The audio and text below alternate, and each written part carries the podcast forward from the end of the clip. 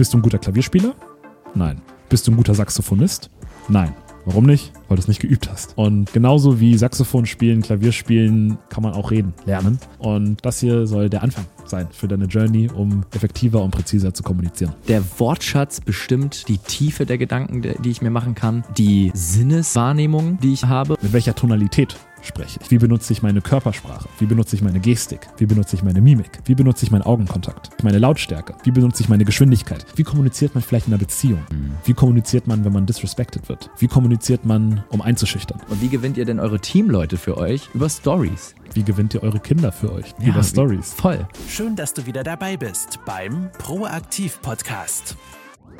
Hallo und herzlich willkommen zu einer neuen Folge vom Proaktiv Podcast. Mein Name ist Florian und gegenüber von mir sitzt der liebe Friedemann, schön, dass ihr wieder eingeschaltet habt. Wir starten heute mit voller Energie, weil schon wieder haben wir vorhin Musik geblastet, sind kurz rumgesprungen für ungefähr sechs Minuten.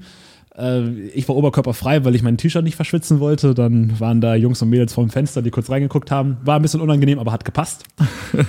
Das ist aber durch die, durch die Komfortzone und durch das Unangenehme haben wir einfach durchgefeiert und funny enough, ich hätte gedacht, die lachen irgendwie und feiern mit und tanzen ein bisschen mit. Die haben sich alle umgedreht Die haben und haben so getan, als würden sie uns nicht sehen und wir sind einfach abgespackt hier wie die Geisteskranken. Vielleicht war es auch einer unserer Zuhörer oder Zuhörerinnen. Wenn ja, können uns gerne auf Instagram schreiben, dass ihr uns gesehen habt. Ja, das wäre sehr funny. Heute geht es um ein fundamental wichtiges Thema. Florian, bevor wir gleich in den Ernst der Lage gehen. Oh. Ich habe das Gefühl, wir brauchen mal wieder ein Update aus deinem Leben. Du machst Okay. so viel krassen Shit. Du warst äh, auf, schon wieder auf einem Segelboot, hast da richtig viel, richtig viel erlebt. Und außerdem, was glaube ich die Zuhörer interessiert und auch mich ehrlich gesagt ein bisschen interessiert, wie lebst du eigentlich gerade so deinen Alltag? Wie sieht eigentlich so dein, dein alltägliches Leben gerade aus? Vielleicht einfach nur ganz knapp am Anfang. Danach schie- schießen wir gleich in das Thema. Ihr habt den Titel gesehen, ihr wisst eh, worum es geht. Abnormal heftig wird das. Florian hat richtig was auf dem Kasten und richtig was vorbereitet dafür. Und genau, aber vielleicht erzählst du nochmal ich will die. Energy trotzdem hochhalten. Ja. Deswegen, let's fucking go.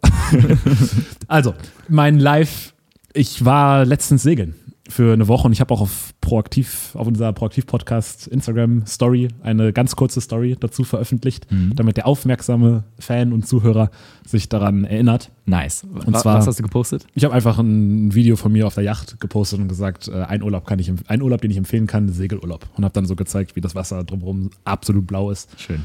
Und ja, es hat sich wieder bestätigt. Ich habe ja letztes Jahr angefangen, segeln zu lernen und bin, muss nur noch die Theorieprüfung machen, die Praxisprüfung habe ich schon. Und Segeln ist einfach ein absolut geiler Urlaub. Es ist so ein bisschen wie ein Roadtrip, nur halt, dass die Straße geiler ist, der Parkplatz geiler ist, der ist nämlich mitten auf dem Meer in der Bucht und die Freiheit größer ist und das Auto besser ist. Und wir waren da zu zehnt mit zehn Freunden von mir aus München, Freundinnen und Freunden, und hatten einfach eine richtig geile Woche auf dem Wasser. Es war sehr heiß, aber das ist auf dem Boot nicht schlimm, weil man kann immer anhalten und ins Wasser springen. Waren viel in Buchten, sind an verschiedenen kleine griechischen Inseln angehalten, um dann abends die Insel zu erkunden, um dann essen zu gehen dort. Wir, Geil. die Mädels haben Das gesagt, dass das sehr aussieht wie so eine Mamma Mia-Insel. Ich habe den Film zwar auch irgendwann mal geguckt, aber ich habe keine Ahnung, wie die aussah, aber es war auf jeden Fall schön. Und Hattet ihr mobile Daten auf dem, Ja. auf dem Schiff? Okay. Also ich, Ja. ich, hatte, ich, hatte, ich hätte theoretisch die ganze Zeit im Internet sein können, war es aber faktisch gar nicht. Ja. War, das, war das bei allen so, dass, Ja. dass sich alle so ein bisschen befreit haben davon? Fast alle, ja. Eine musste irgendwie ein bisschen arbeiten. Und wir hatten auch einmal eine kleine Sache, die ich da gemacht habe, aber ansonsten hat es gepasst. Und das ist auch nicht der Vibe. Also du, selbst wenn du es willst, machst du es auf so einem Boot nicht. Du siehst die Weite des Meeres, du hörst die Wellen, du, du cruist da auf der Yacht irgendwie übers, übers Mittelmeer. Niemand fühlt sich danach, jetzt im Internet zu browsen. Und auch die Stories wurden alle nachts gepostet, als alle schon irgendwie im Bett lagen und nichts mehr passiert ist. Und das ist vielleicht auch so eine Sache, wenn du nachts auf dem Schiff schläfst, das ist schön, aber noch viel schöner ist es dann am nächsten Morgen aufzuwachen. Weil das Erste, was du machst, wenn du aufwachst, wachst, ist aufstehen, Badehose anziehen, nach oben gehen und ins Wasser springen. Und das Wasser ist nicht irgendein Wasser, das ist kristallklares, blaues Wasser. Und wir waren Fuck, an einer Stelle war es so 14 Meter tief, weil das weiß ich genau, weil ich bin da runtergetaucht und wir haben mit dem Boot gemessen. Und du konntest von oben einfach den Grund sehen, ohne Probleme. Und Das war, war sehr, sehr schön. Das hat mich wieder darin bestärkt, dass Segelurlaub echt a thing sind, die man, die man sich, die die Palette deiner möglichen Urlaube echt erweitert. Mhm. Und ja, war nice. Ansonsten ist es auch was, was Leute zusammenbringt, die sich vielleicht gar nicht so gut kennen. Ich kannte nur ich muss sechs sagen, ich Leute. krieg da richtig Bock drauf. Ja, ich, ich kannte nur sechs Leute von dem Boot. Und die anderen, ich kannte alle, aber sechs Leute kannte ich gut. Die anderen drei kannte ich nicht so gut. Mhm. Die habe ich jetzt besser kennengelernt und es ist gleich so ein familiäres Gefühl. Und auch wenn du aufhörst mit dem Segelurlaub, und das habe ich selten bei Urlaube, als ich wieder nach Hause geflogen bin, hatte ich so ein Gefühl von, als würde ich aus so einem Traum gerissen werden. Es war, es hat sich so angefühlt, als sei ich irgendwie in so einem behüteten Paradies gewesen, wo nichts eine Rolle gespielt hat, wo wir einfach nur Spaß hatten und eine gute Zeit hatten. Und auf einmal ging es wieder in den Ernst. Mega. Und das, so ein Level vom Abschalten kenne ich von der Safari, kenne ich von irgendwelchen Inseln im Indischen Ozean, aber sonst von vielen Urlauben nicht. Und Segeln ist nicht besonders teuer. Also, ich meine, wir haben jetzt für, wir haben so eine 55 Fuß Yacht gehabt, glaube ich. Das sind ungefähr, kannst durch drei teilen. Also so, 20 Meter. ja, ein bisschen Äh, weniger. 45? 55. 55, ja, okay, um die 18, 20 Meter. Ja, genau. Das ist schon recht groß, aber waren halt auch zehn Leute. Und, I don't know, sieben oder 7000 Euro haben wir gezahlt dafür, zusammen. 7000 Euro durch 10 für eine Woche. 700 Euro. Dann Finde kommt noch man machen. Essen dazu. Also letztendlich Ja. waren es, glaube ich, knapp 2K, ehrlich gesagt. Aber, und das ist dann für eine Woche, für, die, für manche vielleicht viel. Ich fand es, ne, so ist ja auch egal. Mm. Und ja, so, ansonsten mein Alltag ist, ich arbeite Dienstag bis Samstag und habe Sonntag, Montag frei. Das hat verschiedene Gründe, auf die können wir in einer anderen Folge mal eingehen. Ich arbe- arbeite gerade an einem kleinen Secret-Projekt und da ergibt es einfach Sinn, von Sonntag, Sonntag und Montag frei zu machen, weil da einfach tote Hose ist. Und deswegen ist mein Wochenende jetzt so geschiftet. Und meine Arbeitszeiten sind auch jetzt nachmittags. Auch aus verschiedenen Gründen, die ich auch in einer anderen Folge mal erklären möchte. Ich arbeite Spannend. morgens nicht. Ja. Ehrlich gesagt hasse ich es. Ich, finde es überhaupt nicht geil, morgens frei zu haben und nachmittags zu arbeiten. Aber das Ah. ist ein Sprint und danach ist es auch nicht mehr. Machst du dann morgens Notwendig. komplett frei oder machst du dann Kopfarbeit, Nee, es, Denkarbeit? ist, es geht nicht so richtig komplett frei zu machen. Mhm. Das heißt, ich mache so Kopfarbeit, Denkarbeit manchmal aber auch irgendwie so halb frei. Es, ich gehe immer sehr schön Mittagessen, das zelebriere ich immer, weil danach fängt es an. Mhm. Aber ja, es ist, es ist nicht mein Stil zu arbeiten, aber ich arbeite gerade so und ich finde es schön, mal die Erfahrung gemacht zu haben. Und ja, ich muss ja viel mit Leuten auch talken und so, aber das kommt irgendwann in einer anderen Folge. Das vielleicht als kleiner Voranteaser. Ja, richtig geil, ey. Ich muss sagen, Segelurlaub bisher war jetzt nicht so auf meinem Radar. Aber jetzt nach der Story, die du gerade erzählt hast, habe ich richtig, richtig Bock darauf, weil du hast einen richtigen Film bei mir ausgelöst. Und vor allem, was du am Ende gesagt hast mit, das fühlt sich an, wie aus einer Traumwelt aufzuwachen, das kann ich so nachvollziehen. Das habe ich auch bei ganz wenigen Urlauben so richtig intensiv gespürt. Richtig cool, Mann. Habe ich mal, habe ich richtig Bock drauf, das mal zu machen.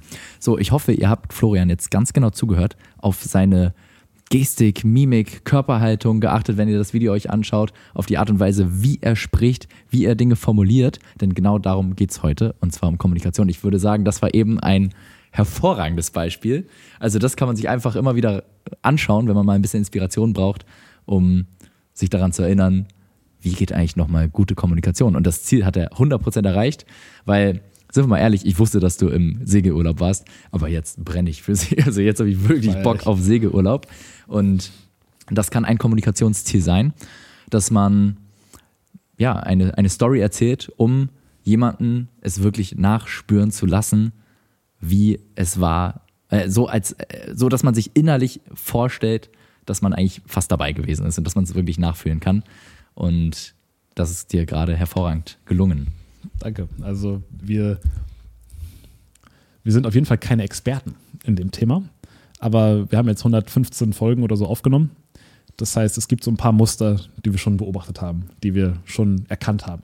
Wir waren auch schon ein paar Mal auf unterschiedlichen Bühnen, teilweise auch vor Hunderten von Leuten und haben da gesprochen. Und ich habe hier nicht den Anspruch, das perfekte, wie kommuniziert man, Format zu machen. Aber es gibt schon einige Sachen, die aufgefallen sind und die du auch weißt, auch von deinem Vertriebsjob, die wir hier kommunizieren werden. Und darauf freue ich mich. Und vielleicht zu Anfang, warum ist Kommunikation wichtig? Und unterbewusst ist es, glaube ich, jedem klar. Aber ich versuche es mal so zu formulieren, dass es noch klarer wird, damit man noch gespannter und aufmerksamer bei dieser Folge zuhört. Und das ist vielleicht sogar auch eine Folge, wo man das Notizbuch rausholen kann und sich ein paar Notizen machen kann. Weil viele der Sachen klingen einfach, sind aber trotzdem schwer umzusetzen, weil sie im Unterbewusstsein falsch abgespeichert sind und man sie durch aktive Übungen aus dem Unterbewusstsein rausholen muss, in die Mülltonne schmeißen muss und die neue Sache implementieren muss. Geil, ganz wichtig. Die Notizen macht ihr, um euch daran zu erinnern und, und um euch zu sortieren und selber accountable zu halten, dass ihr es tatsächlich umsetzt. Kommunikation muss allerdings praktiziert werden. Das heißt, alles, was ihr euch aufschreibt, das müsst ihr dann auch üben. Weil nur durch die Übung gerät es in euer Nervensystem rein und dadurch wird man dann automatisch besser. Das ist ja wie vielleicht ein bisschen wie Autofahren. Am Anfang ist es so, ah, hier muss ich schalten, lenken, gucken und äh, gleichzeitig redet mich noch mein Fahrlehrer voll, so in der ersten Stunde. Und nach der dritten, vierten, fünften Fahrstunde macht man irgendwie schon alles komplett automatisch. Also man muss es einfach üben. Es bringt nichts, sich das nur anzuhören und hier zuzuschauen, wie Florian hervorragend kommuniziert. Ähm, man muss es halt wirklich leben und üben. Du hebst die. Messlatte ganz hoch. Ich glaube, es ist ganz klar, dass wir keinen Anspruch auf absolute Vollständigkeit, Perfektion haben. Ich meine, es gibt da draußen Friedemann Schulz von Thun. Äh, da kann man sich auch mal reinlesen, um nochmal mehr zu verstehen, welche verschiedenen Kommunikationsebenen es gibt. Wir wollen jetzt hier gar nicht die gesamte Theorie abdecken. Ich glaube, es geht vor allem darum, aus unserer Erfahrung zu sprechen, das, was wir gelernt haben in unserem Leben bisher, was wir vielleicht auch falsch gemacht haben bisher und daraus gelernt haben. Und ich würde sagen, wie man es auch weiter üben kann. Absolut. Wir haben, warum ist Kommunikation wichtig? Da zwei Punkte zu. Der erste ist, ich habe oft im Podcast gesagt, es gibt zwei Gründe, warum die Menschheit in den letzten 10.000 Jahren sich so positiv entwickelt hat, wie sie sich entwickelt hat. Wie wir von Jäger und Sammlern zu hochzivilisierten Menschen uns entwickeln konnten. Und der erste Grund ist Kanalisierung von Energie. Da haben wir in der Bitcoin-Folge drüber geredet, da haben wir noch in anderen Folgen drüber geredet. Jawohl. Das versteht jetzt jeder. Und oft sage ich dann ja, das zweite ist abstraktes Denken. Aber ich bin, glaube ich, nur ein einziges Mal in irgendeiner Folge wirklich darauf eingegangen, was das bedeutet. Und um das hier kurz zu skizzieren, was bedeutet abstraktes Denken und warum hat das dazu geführt, dass wir uns als zivilisierte Menschen oder zu zivilisierten Menschen hin entwickelt haben? Und in dem Buch Sapiens von Harari, was ich noch gelesen habe, bevor ich aufgehört habe, Bücher zu lesen, hat, Ich hoffe, solche Bücher zu lesen hörst du nie auf. Nein. Ähm, hat Harari erklärt, wie das die Fähigkeit vom abstrakten Denken den Homo sapiens von anderen Homos unterschieden hat, wie zum Beispiel den Neandertalern. Weil es ergab wenig Sinn, warum die Homo sapiens sich weiterentwickelt haben und die Neandertaler ausgestorben sind, weil sie zur gleichen Zeit gelebt haben. Viele Menschen denken, es gab erst den Sapiens, danach den, äh, erst den Neandertaler, danach den Sapiens. Da gibt es auch diese T-Shirts von, die man so kennt, wo die hintereinander angezeigt wurden. Aber sehr viele Hinweise deuten darauf hin, dass es den Sapiens und den Neandertaler gleichzeitig gab. Ja. Und wie konnte es sein, dass der Sapiens, der kleiner war, der ein kleineres Hirn hatte und auch körperlich schwächer war, den Neandertaler besiegt hat? Und das wird zurückgeführt darauf, dass er abstrakt denken konnte. Und man weiß nicht genau warum, aber es hat sich dieser präfrontale Kortex gebildet. Und das hat dazu geführt, dass wir Homo sapiens auf einmal Stories erzählen konnten. Und warum sind jetzt Stories so signifikant dafür, dass wir als Menschheit uns weiterentwickeln? Der Grund dafür ist, dass alles um uns rum Stories sind. Es, wir beide kommunizieren nur über Stories. Wir können Gruppen von Tausenden von Menschen, wir können all unsere Zuhörer gleichzeitig ansprechen über Stories. Wenn du das nicht kannst, sondern einfach nur so mit Zeichensprache kommunizieren kannst, kannst du vielleicht höchstens 100 Menschen führen. Wenn du eine Story hast, kannst du Millionen Menschen führen. Jede Religion ist ein Zeugnis davon, dass man mit Stories unendlich Leute führen kann, solange die Story gut genug ist und die Leute daran glauben. Ich kann Erfahrung weitergeben. Ich kann sagen, hey, gestern war an dem Wasserloch ein Löwe, geh mal da nicht hin. Der Neandertaler ist einfach hingegangen und ist dann auch gestorben, aber konnte sein Wissen nicht weiter vermitteln. Und so konntest du auch besser Krieg führen. Du konntest als Homo sapiens strategisch die Neandertaler angreifen. Du konntest viel größere Gruppen organisieren, um den Neandertaler anzugreifen. Und das hat dazu geführt, dass der Sapiens sich durchgesetzt hat versus den Neandertaler. Du kannst auch Leute für dich gewinnen und von irgendetwas überzeugen. Zum Beispiel, wenn du jetzt versuchen würdest, Friedemann, du musst unbedingt mal auf eine Segelyacht. Das ist so geil. Du, geh auf eine Segelyacht. Ich sag's dir, es kostet auch nicht so viel. Glaub mir, das kannst du dir leisten. Geh auf eine Segelyacht. Das ist richtig cool. Und ich mir denke, oh, Florian, Alter, du mit deiner blöden Segelyacht und du hörst nicht mehr auf drüber, über diese blöde Re Segelyacht zu reden, da habe ich gar keinen Bock, dahin zu gehen. Aber wenn du jetzt einfach nur eine Geschichte erzählst, letzte Woche war ich mit zehn Freunden auf einer Segelyacht und Alter, du weißt nicht, wie blau das Wasser war. Und der Morgen, wir sind aufgestanden. Das erste, was du machst, du schlüpfst in deine Badehose rein, machst erstmal einen Kopfsprung in das Mittelmeer und so startest du dann in den Tag und weißt du, nach sieben Tagen fühlst du dich wie in so einem Delirium und du kommst dann raus, wieder, bist wieder zu Hause und denkst so, war das ein Traum? Wahnsinn. So, und dann spiele ich diesen Film in meinem Kopf ab und denke mir die ganze Zeit dabei, äh, warum hast du mich nicht mitgenommen? ich will unbedingt auch dahin. So, also das heißt, du kannst wirklich auch Leute für dich gewinnen, ob das jetzt deine äh, Segeljachturlaub ist oder whatever, oder halt auch deine politische Agenda. Oder hey, wir sind alle irgendwie äh, Führung, also oder die meisten von uns haben Unternehmen und äh, haben auch ein Team und da seid ihr Teamleader. Und wie gewinnt ihr denn eure Teamleute für euch? Über Stories. Wie gewinnt ihr eure Kinder für euch? Ja, über Stories. voll. Wie gewinnt ihr eure Freunde für euch? Über Stories. Und man muss sich wirklich einmal klar vor Augen führen, dass alles in der Welt, was seit dem Neandertaler passiert ist, nur entstanden ist, weil wir entweder A, Energie kanalisiert haben oder B, uns eine Story ausgedacht haben. Unsere Firma ist nichts anderes als eine Story. Ist ja keine Person. Unsere Firma hat ein Bankkonto, unsere Firma kann verklagt werden, unabhängig von uns. Unsere Firma besitzt diese Sachen, aber das ist letztendlich nur ein Aktenordner irgendwo im Schrank eines Notars, der sich gesagt hat, okay, diese Story gilt jetzt. Und der Notar ist quasi der Schaman der Neuzeit, der irgendwelche Zaubersprüche macht in seinem, in seinem Office und sagt, diese Story gilt jetzt und das ist jetzt Ja. eine Firma. Ein Gericht ist auch nur eine Story, wo wir sagen, ja, äh, die Gesetze gelten, das sind Stories und du musst dich dran halten, das sind auch Stories. Wenn jemand diese Story bricht, dann kommt Gewalt. Aber solange man Stories nicht bricht, gelten einfach nur die Stories und Gewalt muss nicht angewendet werden vom Staat. Und deswegen in einer Welt, in der die von, die vom, in einer abstrakten Welt, die mit Stories gestaltet wurde, wo Kommunikation der zentrale Dreh- und Angelpunkt ist für alles, ist es insbesondere sehr wichtig, gut kommunizieren zu können. Und man kann sich auch überlegen, es gibt nichts, oder anders gesagt, man kann nicht nicht kommunizieren. Selbst wenn wir nicht miteinander sprechen. Machen wir jetzt mal ganz, ganz kurz.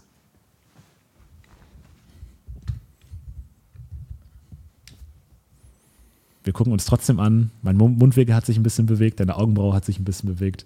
Du hast dich in einen relaxten State gebracht. Das sind alles Kommunikationssignale. Du hast dich so hingesetzt, dass es passt. Du hast deine Wasserflasche abgestellt innerhalb von zehn, äh, drei Sekunden. Und das sind alles irgendwelche Kommunikationssignale, die du an mich sendest. Und die einzige Sache, die wir, oder ich weiß nicht, ob es die einzige ist, aber eine der wenigen Sachen, die wir neben der Kommunikation auch nicht aufhören können zu tun, ist das Atmen. Und ich meine, jeder weiß, wie man atmet oder auch nicht. Äh, man atmet durch die Nase und nicht durch den Mund. Das ist auch vielleicht ein ganz guter Tipp für die Kommunikation. Tipp Nummer eins, atme durch die Nase, nicht durch den Mund. So kannst du schneller reden, musst nicht so Atempausen machen und all solche Sachen. Und gleichzeitig. Hammer. Wusste ich nicht. Gleich, danke. Gleichzeitig ist, wenn du etwas tust, wenn du etwas die ganze Zeit tust, kommunizieren, dann wäre es doch schade, nicht besonders gut darin zu sein, weil du tust es die ganze Zeit. Und nicht nur tust du es die ganze Zeit, du kannst es für alles anwenden. Egal, ob du ein Manager bist, egal, ob du ein Angestellter bist, egal, ob du im Gericht bist, egal, ob du Kinder hast, egal, ob du Freunde hast, egal, ob du mit dem Verkäufer reden musst, egal, ob du mit einer Polizeikontrolle reden musst, egal, ob du mit einer Politesse streiten musst, egal was, du musst immer kommunizieren, ohne das geht's nicht. Und du hast mal gesagt, du bist ein Materialist. Erklär mal ganz kurz, was Materialist bedeutet. Ich habe gesagt, ich bin ein Materialist. Nicht im klassischen Sinne. Nicht im klassischen Sinne. Wie hast du es gemeint? Weißt du es noch? Ich weiß jetzt nicht mehr, was ich gemeint habe. Du materi materialisierst gerne Sachen. Ah, Erklär ja. kurz. Okay.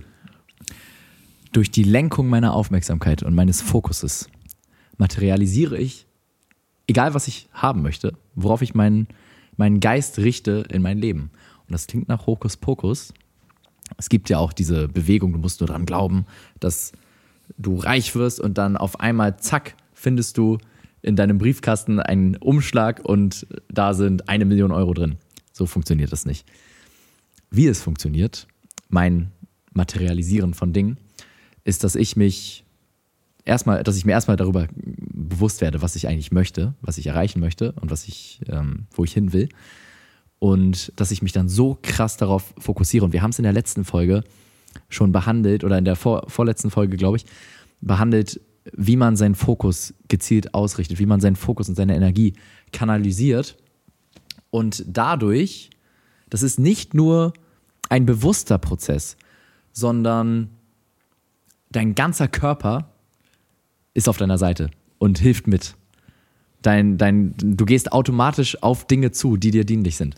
Dein Geist filtert automatisch die Dinge raus oder die Informationen raus, die du im Alltag so auf, aufnimmst, die für dich relevant sind für die Erreichung deines Ziels. Und auf die Art und Weise, ja, kannst du tatsächlich die Dinge, die du dir wünschst, ob das jetzt tatsächlich materialistische Dinge sind, wie Geld oder auch eine Beziehung oder eine tolle, schöne Familie oder einen wahnsinnig geilen Urlaub oder einfach coole Buddy-Zeit, kannst du in dein Leben rein materialisieren.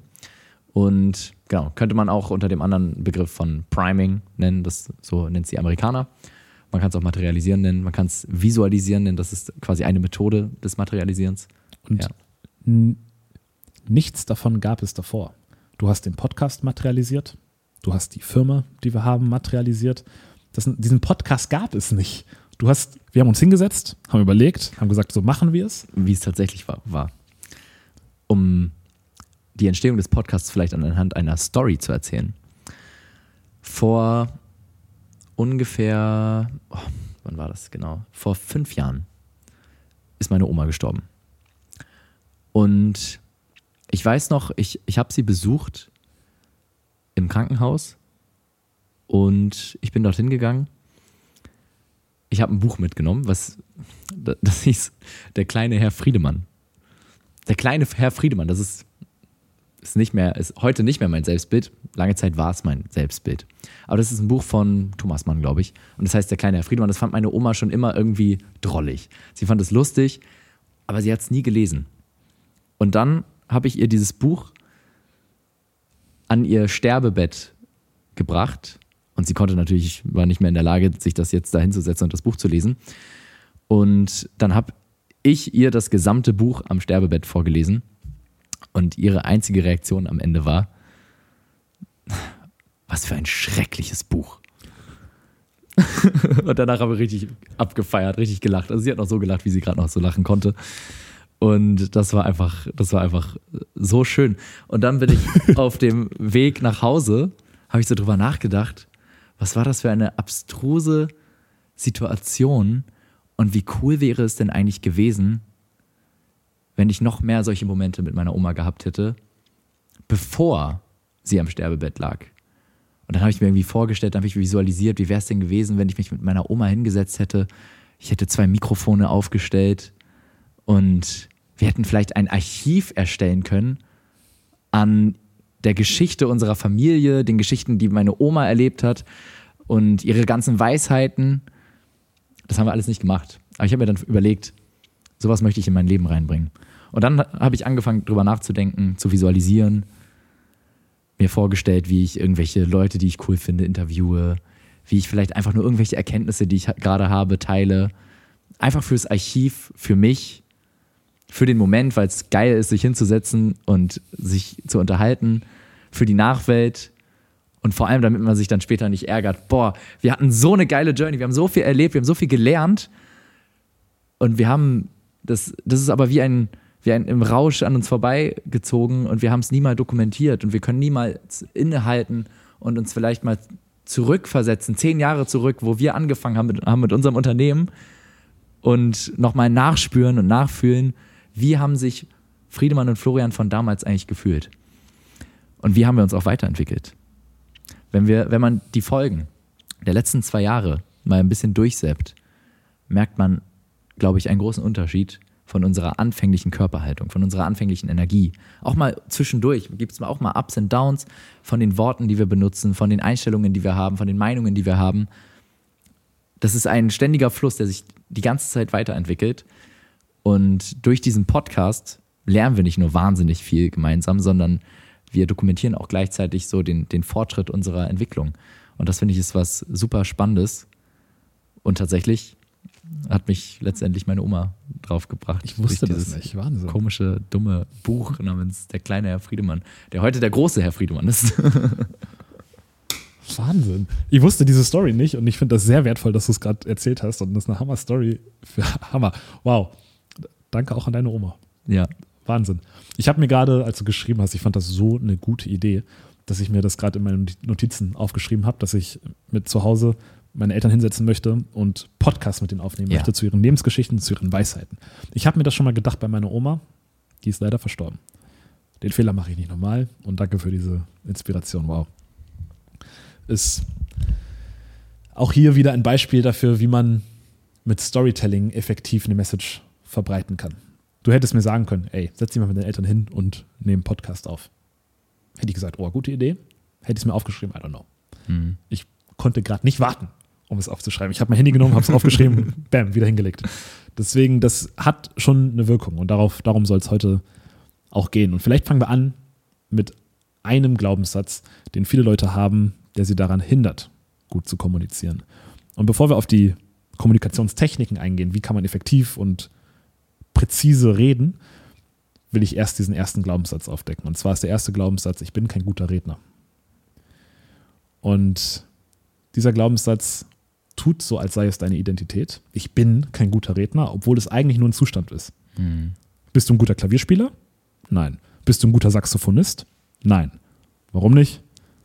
Weil du es nicht geübt hast.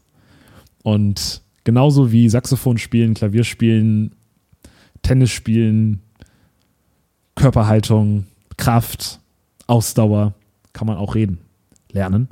Und das hier soll der Anfang sein für deine Journey, um effektiver und präziser zu kommunizieren. Ab jetzt heißt es nicht mehr, ich bin ein schlechter Redner, sondern ich war ein schlechter Redner.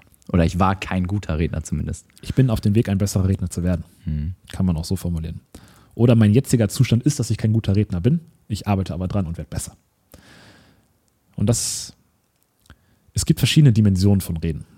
Und das macht es auch zu einem etwas komplexeren Thema.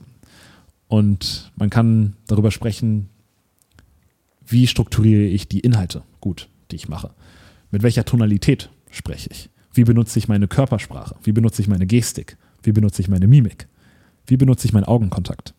Wie benutze ich meine Lautstärke? Wie benutze ich meine Geschwindigkeit? All das sind verschiedene Parameter, die es beim Reden zu beachten gilt. Und darauf will ich kurz eingehen. Wir haben äh, über die letzten Wochen habe ich mir einfach so ein paar Gedanken dazu gemacht, die immer, wenn sie mir eingefallen sind, sie aufgeschrieben habe und die kommen jetzt hier wieder raus. Das ist jetzt sowas, wo man sich Notizen zu machen könnte. Genau, das ist was, wo man sich Notizen zu machen kann. Und danach würde ich gerne auch auf so ein paar Situationen eingehen. Wie kommuniziert man vielleicht in einer Beziehung? Wie kommuniziert man, wenn man disrespected wird? Wie kommuniziert man, um einzuschüchtern?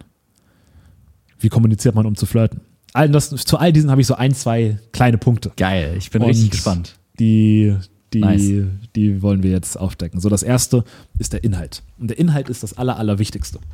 Wenn der Inhalt nicht stimmt, kannst du eine geile Gestik haben, eine geile Mimik, einen geilen Augenkontakt, eine geile Tonalität, eine geile Geschwindigkeit, eine geile äh, Rhetorik. Wenn der Inhalt nicht passt, kannst du nicht effektiv kommunizieren.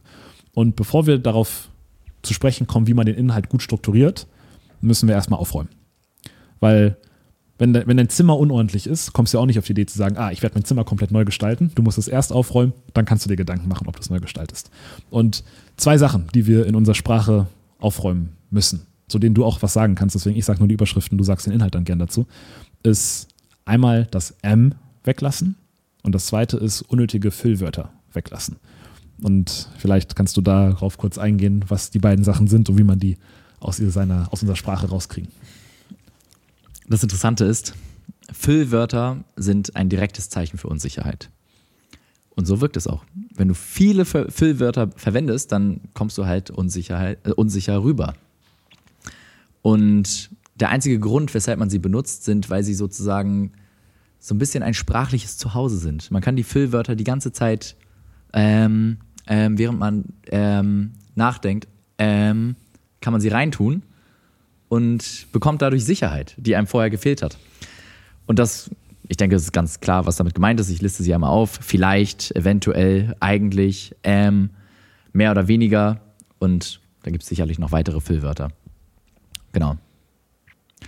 Ein Weg, wie man die vermeiden kann, ist, es gibt zwei Wege. Der erste ist, man achtet religiös drauf und reflektiert sich die ganze Zeit selber und betrachtet und hört sich auch die ganze Zeit von außen und überlegt gerade, benutze ich gerade Füllwörter, benutze ich gerade vielleicht ähm, äh, ah, fuck, ich hab's wieder gesagt. Dann ärgert man sich so, ah, so, das äh, macht sich vielleicht ein bisschen zu viel Stress. Das kann ein bisschen funktionieren, es braucht viel Willenskraft. Alles, was Willenskraft braucht, ist meistens nicht so wirklich nachhaltig. Was bei mir den Unterschied macht. Ich habe Situationen, da finde ich mich wieder und ich benutze viel zu viele Füllwörter. Und ich denke mir, nee, irgendwas, irgendwas läuft da gerade nicht. Und dann, jetzt gerade zum Beispiel, fühle ich mich in einem Zustand, da brauche ich nicht so viele Füllwörter. Denn ich spüre auch innerlich eine gewisse Sicherheit. Weil wenn ich diese Sicherheit tatsächlich in mir habe, dann kommt mein Kopf gar nicht auf die Idee, irgendwohin auszuweichen, um mir diese Sicherheit zu, zu besorgen, indem ich mich dann auf diesen Füllwörtern zwischen meinen inhaltsträchtigen Wörtern, die ich verwende, ausruhen kann. Das habe ich dann nicht mehr nötig, sondern jetzt kann ich ganze Sätze formulieren, jetzt kann ich das sagen, was ich wirklich sagen möchte, weil, naja, ich habe mir vorher Gedanken gemacht, wir haben uns vorher in einen gewissen Zustand reinbegeben, in einen mentalen Zustand reinbegeben, in dem wir laute Musik aufgedreht haben und wild durch, durch, die, durch das Studio gejumpt sind. Und das heißt, meine Energie ist da, meine Energie ist präsent. Dadurch fühlt man sich auch selbstbewusster und durch Selbstbewusstsein entsteht Selbstsicherheit. Und wenn man diese Selbstsicherheit hat und lebt, dann fällt einem auf einmal auf, Moment, ich habe die letzten tausend Wörter nicht ein einziges Füllwort benutzt. Das ist der Master-Level. Das ist, wenn man das hinbekommen hat, muss man sich um ganz viele Sachen in der Kommunikation gar keine Gedanken machen, weil das einfach natürlich aus dir herauskommt. Wenn du sicher in dem bist, was du sagen möchtest, kommt kein M, kommt kein vielleicht. Sowas wie vielleicht, eventuell mehr oder weniger, eigentlich, das sind Wörter, die machen das Wort, was danach kommt, schwach. Wenn ich sage eigentlich, äh, könntest du mir vielleicht den, das iPad reichen? Könntest du mir bitte das iPad reichen? Das ist ein Unterschied. Das erste klingt schwach, das zweite klingt stärker. Ja. Da war noch was dabei, sage ich später, was, was man da noch dran verbessern kann. Oh, lass es uns so machen. Du magst Ehrlichkeit, oder? Absolut. Ich auch. Ja. Lass uns am Ende der Folge gegenseitig ein kleines Feedback geben, weil wir haben uns, also ja, jetzt 115 Folgen lang äh, miteinander intensiv kommuniziert und machen wir im Alltag sonst auch die ganze Zeit. Das heißt, vielleicht sind uns ja auch ein paar Sachen aufgefallen, die wir uns jetzt bei dieser Gelegenheit einander mitteilen können, sodass wir dann in Zukunft darauf achten können. Sehr gut. Wäre ich sehr interessiert, was du meine da dir eigenen Fehler reflektiert. Also ich habe schon eine mhm. Liste davon, aber wahrscheinlich triffst du sie auch. Bin ich gespannt. Ansonsten ergänze ich die noch und ich werde mir auch Gedanken zu dir machen. Geil. Lass uns kein Blatt von Mund nehmen. Wir sind hier, Fall. um zu wachsen. Ja, ich mache dich fertig und du mich hoffentlich auch. zu, zu dem Thema M. Wenn man sich sehr sicher ist in dem, was man sagt, dann passiert M sehr selten. Trotzdem gibt es Techniken, wie man das M raustrainieren kann. Und eine Technik ist, langsamer zu sprechen, Pausen zu machen und immer wenn du, wenn dir M in den Kopf kommt, einfach statt M nichts zu sagen. Und man muss die Pausen aushalten können. Man muss das langsame Sprechen aushalten können. Aber ein langsames Sprechen ohne M klingt viel souveräner als ein schnelles Sprechen mit M. Wenn ich dich frage, oder wenn, wenn jemand jemanden fragt, ja, im Bewerbungsgespräch, erzählen Sie mir, wie Sie vom Studium an diese Position gekommen sind. Ja, äh, ich, ich habe in München Physik studiert und dann bin ich, hm, habe ich in der Unternehmensberatung angefangen und habe dann, glaube ich, ja, dann direkt danach in, von einem Kunden wurde ich übernommen und der hat mich, der fand mich so gut, dass er mich in dieses Management gebracht hat und ich habe dann vom Management aus ähm, die, die Verantwortung gehabt für zehn Leute. Und das, das hat mir sehr Spaß gemacht. Und dadurch bin ich motiviert gewesen, noch tiefer in den äh, Automotive-Bereich einzusteigen. Und das, deswegen habe ich mich bei Ihnen beworben und äh, ich freue mich jetzt hier bei dem Bewerbungsgespräch zu sein. Im Vergleich zu, ich habe in München Physik studiert, bin dann in die Unternehmensberatung gegangen. Dort hat einer der Kunden mich angesprochen und hat gefragt, ob ich die vielleicht im Management unterstützen möchte. Und ehrlich gesagt habe ich eh auf eine neue Herausforderung gewartet und habe diese Situation beim Schopf gepackt, bin direkt zum Kunden gewechselt, habe dort drei Jahre lang Erfahrung gesammelt, insbesondere in der Führung von Menschen und bin jetzt dadurch so inspiriert gewesen von dem Automotive-Bereich, dass ich mich bei ihm beworben habe, weil ihre Firma ist deutlich spezialisierter in dem Bereich, der mich interessiert und das ist das automobile Fahren. Und deswegen bin ich hier. Hammer. Und das war jetzt random, aber ehrlich gesagt, das Schwierigste für Mhm. Hast du mich, das gerade dir so einfach so spontan das habe ich gerade überlegt? spontan überlegt. Strong. Das, das, das Schwierigste Wahnsinn. für mich, danke dir, war in dem ersten Satz die Ams einzubauen. Ich fand das so unnatürlich. Und das liegt nicht daran, dass ich keiner bin, der Ams nicht sagt. Aber in den letzten anderthalb Jahren habe ich in ein paar wenigen Stellen versucht, aktiv das M rauszulassen. Und das hat gar nicht so lange gedauert, bis das M wirklich weg ist. Und das Gute dabei ist, wenn es einmal weg ist, kommt es nicht wieder, Ja. weil es so unnötig ist. Niemand braucht es. Und wenn, dann kommt eine Pause. Aber es kommt nicht einfach das M wieder. Und ich habe es immer noch. Wenn man ein paar Folgen anhört, kommt auch hier, kommt bestimmt auch mal ein M. Was, und von all den M's, die es gibt, gibt es ein M, was besonders unnötig ist. Und das ist das M am Anfang. Stell mal irgendeine Frage. Egal was. Dein, was ist dein Lieblingsessen? Äh, Lasagne. Why? Why? Frag Ja. nochmal. Was ist deine Lieblingsfarbe? Blau. Warum muss ich M davor sagen? Muss ich nicht. Was machst du, wenn du kurz überlegen musst? Dann überlege ich kurz. Frag nochmal was. Wie stehst du zu Zimmerpflanzen? Ich habe wirklich keinen grünen Daumen. Deswegen habe ich nicht wirklich besonders Erfahrung mit Zimmerpflanzen. Ich habe wirklich benutzt, das ist falsch. Ich wollte es gerade ja, wollte es gerade aufschreiben. Deswegen habe ich besonders keine besonders besondere Erfahrung mit Zimmerpflanzen und kann mir auch keine richtige Meinung dazu bilden. Aber insbesondere habe ich das M weggelassen. Und ja, aber guck mal, da siehst du, es ist nicht perfekt. Mhm. Und aber du siehst auch, das war keine Frage, in der ich mich zu Hause fühle, weil ich noch nie über Zimmerpflanzen nachgedacht habe. Ja. Und deswegen kam dieses weiche Wort wirklich. Ja. Ich lieb's. Und ich find's richtig geil. Das ist so ein bisschen wie ein Workshop hier gerade. Sehr interaktiv mit ganz vielen Beispielen. Und lass uns direkt da bleiben, weil du hast das Wort wirklich benutzt. Und jetzt fragt sich vielleicht der eine oder andere da draußen: Moment, wirklich? Das ist doch ein verstärkendes Wort. Das ist doch eigentlich eloquent. Wenn ich das Wort wirklich verwende, dann drücke ich damit ja aus, dass ich es wirklich so meine. Das Ding ist, vergleich mal folgende Aussagen.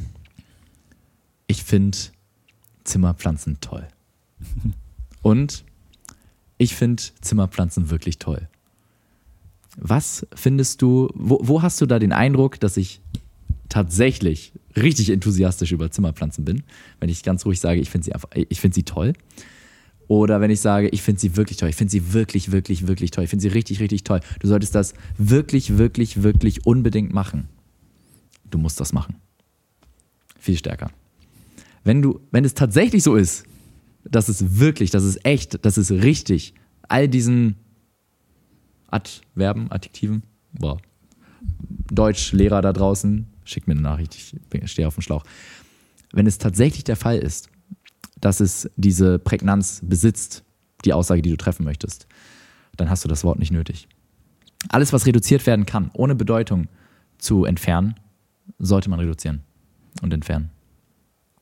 Absolut. Jetzt, wo wir noch, ja. die Ams und Vielleichts und Wirklichs und Eigentlichs alle ausgemerzt haben, können wir anfangen, unser Zimmer neu zu strukturieren. Und Ich habe noch einen Punkt, Den man weglassen weil du kann? diese äh, Kategorie gerade schließen möchtest. nee, Inhalt ist immer noch. Wir sind noch bei Inhalt. Nur Inhalt halt, Inhalt oder- muss man aufräumen und dann strukturieren. Aber Okay. sag einfach. Mm, Also gefühlt passt es gerade sehr gut zu dieser Kategorie mit äh, Füllwörter weglassen. Da gibt es noch zwei Sachen, eigentlich drei. Ich mache es ganz fix. Es ist super simpel. Wenn ich sage, Florian, ich finde, dein Haarschnitt sieht richtig gut aus, aber lange Haare würden dir auch stehen. Alles, was ich gesagt habe vor dem Wort aber, hat komplett seine Bedeutung verloren. Florian denkt sich nur so, hm, der mag meine Haare nicht. Lange Haare, nee, kein Bock drauf. So. wenn ich sagen würde, Florian, ich finde deinen Haarschnitt richtig schön und lange Haare würden dir sicher auch stehen. Ich habe einfach nur das Aber durch ein Und ausgetauscht. Dann würdest du denken, hm, interessant. Friedemann hat das Gefühl, mir würde alles stehen. Geil, ich kann, ich könnte vielleicht mal irgendwas ausprobieren oder vielleicht nimmst du es auch einfach nur als Kompliment. Aber durch und austauschen, wo es geht. Wirklich, wo es geht. Jetzt habe ich auch das Wort wirklich benutzt. Wo es geht. Und genau, das war der erste Punkt. Das zweite ist negative Formulierungen und negatives Formular vermeiden. Das hat nichts jetzt mit positivem Denken hier oder so zu tun, sondern es geht darum, ich kann etwas positiv formulieren, ich kann etwas auch negativ formulieren. Beispielsweise, ich könnte sagen, sag nie wieder das Wort wirklich. Okay, ich soll nie wieder das Wort wirklich sagen. Ich soll nie wieder das Wort wirklich sagen. Jetzt muss dein, Kör dein Kopf eine Transferleistung erbringen und erstmal verstehen, was du eigentlich damit meinst, weil intuitiv äh, versteht der Geist oder ver versteht, versteht man mental ein, die Bedeutung eines Satzes immer, äh, ja, ich weiß auch nicht genau, wie das funktioniert, ehrlich gesagt, aber wenn du es negativ formulierst, dann kann es halt auch passieren, dass du das nicht schnell überhörst. Und es dann genau die gegenteilige Wirkung und Bedeutung erzielt. Und zwar, verwende das Wort wirklich, verwende das Wort wirklich. Wie kannst du sicherstellen, dass es nicht verwendet wird, indem du sagst, die erste Möglichkeit wäre, vermeide das Wort wirklich. Vermeide ist tatsächlich positiv formuliert. Ver verwende nicht ist negativ formuliert, vermeide ist positiv formuliert. Das ist etwas Aktives. Vermeide das Wort wirklich. Oder verwende oder benutze deine, baue deine Sätze, sage nur das, was du wirklich meinst. Oder sage nur das, was Bedeutung trägt. Verwende nur Wörter, die eine die bedeutungsträchtig sind. Das sind positiv formulierte Sätze, anstatt zu sagen, verbanne oder verwende, verbanne ist wieder positiv, verwende nicht das Wort wirklich, verwende nicht das Wort vielleicht, verwende keine Füllwörter. Sag einfach das, was du meinst. Sag das, was du rüberbringen möchtest. Das war der zweite Punkt. Der dritte ist Konjunktiv. Könnte. Könnte, könnte, könnte. Gerade wenn man eine Idee rüberbringen möchte, etwas, jemanden von etwas überzeugen möchte, dann darf man das Wort könnte nicht verwenden. Weil könnte und eventuell, möglicherweise, alles, was irgendwie so konjunktiv oder so wischiwaschi ist, das nimmt ganz viel Stärke und Brisanz aus deiner Message heraus. Stattdessen kannst du statt könnte, sag einfach kannst. Kannst du mir eben meinen Laptop rüberreichen? Magst du mir eben den Laptop reichen? Magst du mir auch was von dieser leckeren Suppe auffüllen? könntest du mir etwas von dieser Suppe auffüllen? Oh, könntest du mir etwas von der Suppe auffüllen? So ganz unterwürfig. Vielleicht, könntest du vielleicht mh, hm, das so. Sagst einfach, wie du es meinst. Magst du mir auch was davon geben? Oder magst du mit mir einen geilen Podcast starten? Ja. Geil. Würdest du sagen, den Konjunktiv darf man nie verwenden oder hat er auch seine Daseinsberechtigung? Er hat sicherlich inhaltlich seine Daseinsberechtigung, hier und dort, besonders in, bei sehr sachlichen Themen. Und auch bei, bei indirekter Rede. Bei indirekter Rede. Wenn es nicht, wie sagt man das? Er sagte, er hätte das gemacht. Er sagte, er, könnte, er hätte das, ja. Das, Weil dann damit impliziere ich, dass ich nicht dahinter stehe, dass ich einfach nur ja. sage, was er ja. gemacht hat.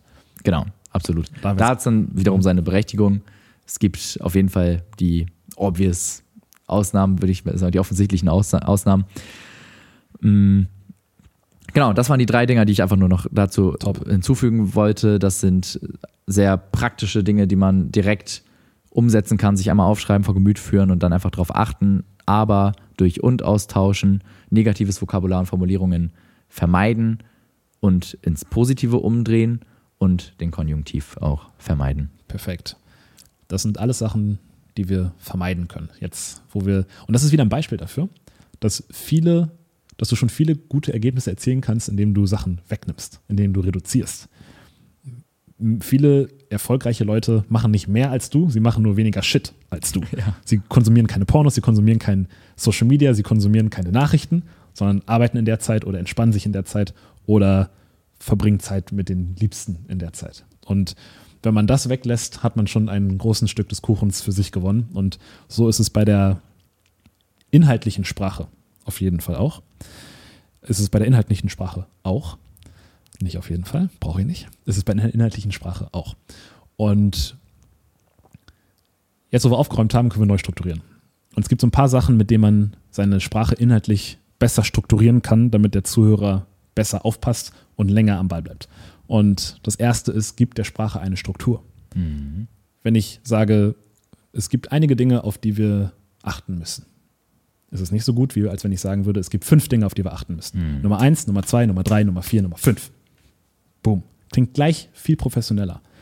Wenn ich diese Punkte aufzähle, Nummer eins, Nummer zwei, Nummer drei, Nummer vier, Nummer fünf, dann kann es auch von, oder dann ist es auch von Vorteil, Action-Title zu verwenden. Das Wort Action-Title kommt aus der Beratung, also die Unternehmensberatung, die für irgendwelche Firmen arbeiten, haben bei ihren Folien, die größtenteils unnütz sind, ein Framework, was mir aber sehr gut gefällt. Und zwar steht bei jeder Folie in der Überschrift eine Zusammenfassung von dem Inhalt der Folie. Es ist nicht nur eine Überschrift im Sinne von einer, äh, einem Roman, den man liest, der einfach nur Interesse macht, die Folie zu lesen, sondern es ist wirklich eine Überschrift mit Inhalt gefüllt, wo man gleich schon weiß, ah, darum geht's. So dass ein CEO einfach nur die Überschriften lesen kann und schon weiß, okay, ich bin, bin im Bilde, erzähl mir mehr. Und diese Top-Down-Kommunikation, wo man mit dem Wichtigen anfängt und dann immer granularer wird, ist genau das Gegenteil von dem, was man in der Schule lernt. In der Schule lernt man andersrum zu kommunizieren. Da sagt man, ja, ich habe mir Hypothese A überlegt, dann habe ich mir Hypothese B überlegt. Wir haben Hypothese A validieren können, Hypothese B hat sich als falsch herausgestellt. Dann haben wir noch ein paar Tests gemacht und letztendlich sind wir zu diesem Schluss gekommen, dass diese Aussage richtig ist. Das ist gut für einen Schulaufsatz, aber scheiße für Real-World Communication. Bei Real-World Communication redest du genau andersrum. Du sagst, jemand stellt dir eine Frage, was ist das Ergebnis dieser Studie? Dann sagst du, das ist das Ergebnis dieser Studie. Und dann bist du ruhig. Und dann sagt er, okay, erzähl mir mehr dazu. Dann sagst du, okay, ja, wir haben das herausgefunden, indem wir das und das gemacht haben. Ah, erzähl mir noch mehr davon. Und so kannst du nach Verlangen des Gegenübers immer mehr erzählen, aber er kann auch sagen, okay, passt, jetzt habe ich genug Informationen, jetzt reicht es mir. Statt andersrum, ihn dazu zu zwingen, deine gesamte Story anzuhören, obwohl es ihn gar nicht juckt, er will nur das Ergebnis wissen. Ich will nicht wissen, warum dieses TikTok besser funktioniert als das, als das andere TikTok. Ich will einfach nur wissen, welches TikTok besser funktioniert hat und ich will, dass wir mehr davon machen. Verstehe. Richtig geiler Punkt. Vor allem so im Arbeitskontext. Gibt es Fälle, wo du sagen würdest, dass es angebrachter ist, das wieder umzudrehen, vielleicht ein bisschen Spannung aufzubauen? Selbst für Spannung aufbauen. Wenn man jetzt sagt, Storytelling, da ist es ja ein bisschen anders. Da erzählst du eine Story, da führst du den Leser drauf oder den Zuhörer hin zu deinem Ergebnis. Selbst da kann es manchmal von Vorteil sein, das Ergebnis vorwegzunehmen. Es gibt selbst Filme, wo das Ergebnis vorweggenommen wird. Slumdog Millionaire ist ein Film, wo du am Anfang siehst, was passiert ist und dann kommt die Story. Das Ergebnis ist im Titel. Das Ergebnis ist im Titel, richtig. Und das kreiert auch Spannung. Ich könnte dir sagen, Friedemann, lass mich dir eine Story von meiner Safari erzählen. Und dann erzähle ich dir die Story wie, ne, dann erzähle ich so, und dann war ich am Wasserloch und dann kam ein Elefant und ich war ein bisschen aufgeregt. hm. Oder ich kann dir sagen, Friedemann, lass mich dir eine Story von der Safari erzählen, wo ich fast vom Elefanten überrannt wurde. Let's go. Na? Du weißt das Ergebnis schon. Ich wurde nur fast überrannt, aber hast trotzdem Bock, sie zu hören. Deswegen, selbst beim Storytelling kann es, muss aber nicht, Sinn ergeben. Gerade deshalb will ich sie hören. ne? Genau. Weil du weißt, okay, ich kann mich jetzt voll auf die Story einlassen, Ja. weil ich weiß, es lohnt sich, diese Story zu hören. Und drum auch im Storytelling kann es von Vorteil sein, am Anfang das Ergebnis zu formulieren. Nicht immer, es gibt Ausnahmen, es muss auch so ein bisschen in deinem Feingefühl sein, nur grundsätzlich tut man das halt nicht.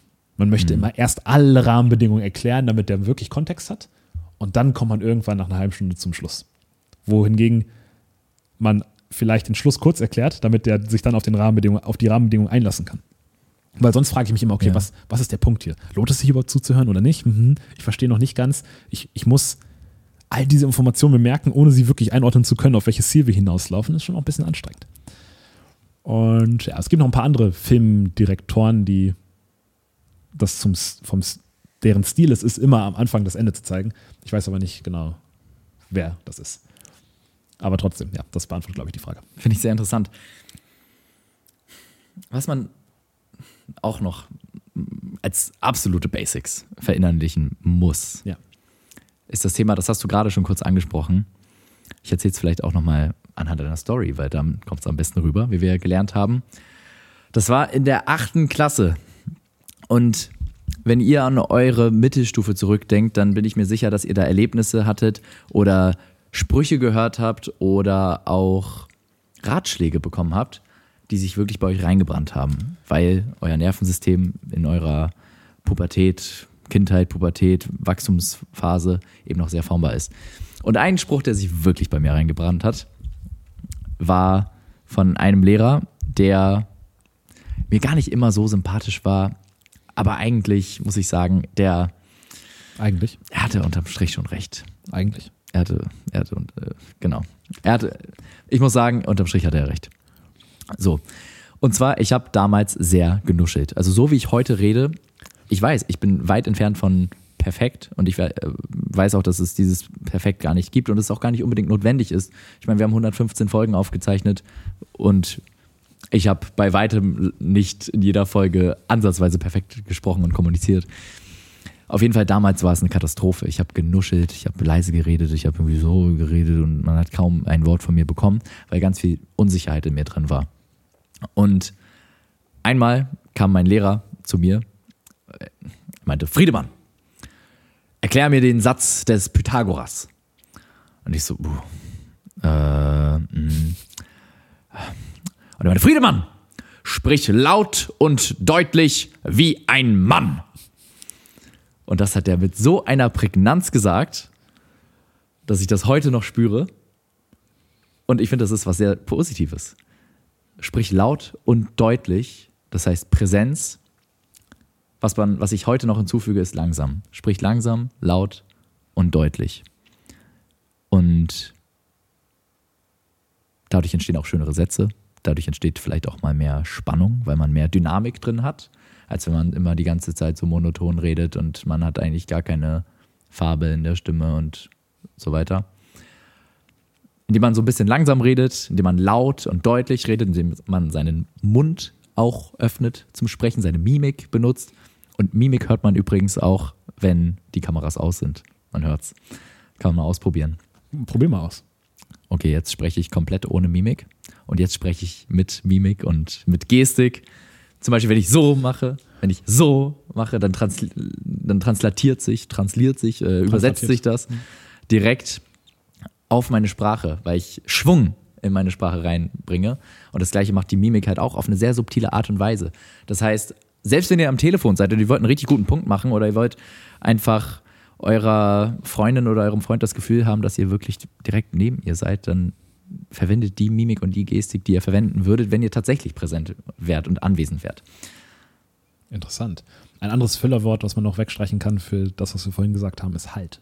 Dann macht man halt auch. Dann macht man auch. So als Love it. äh, Inspiration gerade.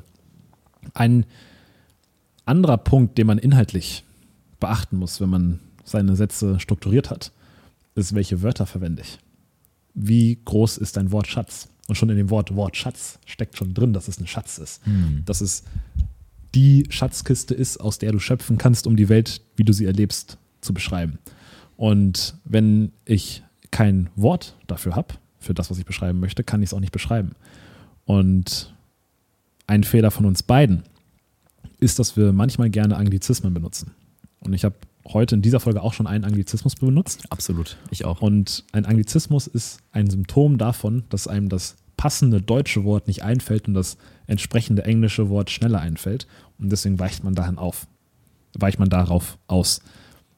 Manche denken, das klingt cool. Ich finde nicht, dass es besonders cool klingt und wir kriegen sogar Ärger von Leuten in dem Podcast dafür und in den Reels. Haben sie sogar recht. Ja, ihr habt recht. Der Ärger ist mir ehrlich gesagt egal. Der ist mir auch egal. Nur die Aber haben recht. Die haben recht. Absolut. Und wenn ich mir überlege, mein Wortschatz, wann habe ich den das letzte Mal aktiv gefördert? I don't know, mit drei, fünf, sechs, sieben? Vielleicht in der Oberstufe, wo ich mal ein neues Wort kennengelernt habe. Bilaterale Gespräche zum Beispiel habe ich irgendwann mal kennengelernt. Das habe ich danach dann überall in den Nachrichten gesehen. Und davor habe ich es nie wahrgenommen. Da habe ich noch Nachrichten geguckt. Wie kann Und ich denn meinen Wortschatz als Erwachsener noch weiter Duden fördern? lesen. Den Duden lesen? fertig. Hammer. Also sei, sei, sei keine sein. Bitch, weih dich rum und lies den Duden fertig. Ja. Das ist das Effektivste, denke ich. Du kannst natürlich auch viele Bücher lesen und dadurch deinen Wortschatz erweitern, viel schreiben und dann sagen, hey, hier will ich noch ein passenderes Wort für finden. Oder du kannst, bestimmt gibt es irgendeinen Service, wie du dir jeden Tag ein neues Wort, ein neues exotisches Wort Wow. in die Inbox schicken kannst und so lernst du das. Man kann sie aber auch einfach hinsetzen und Duden lesen ab und zu mal und dann wird das wird dein Wortschatz auch größer. Und das ist vielleicht auch, wichtig, das auch wichtig zu sagen, dass,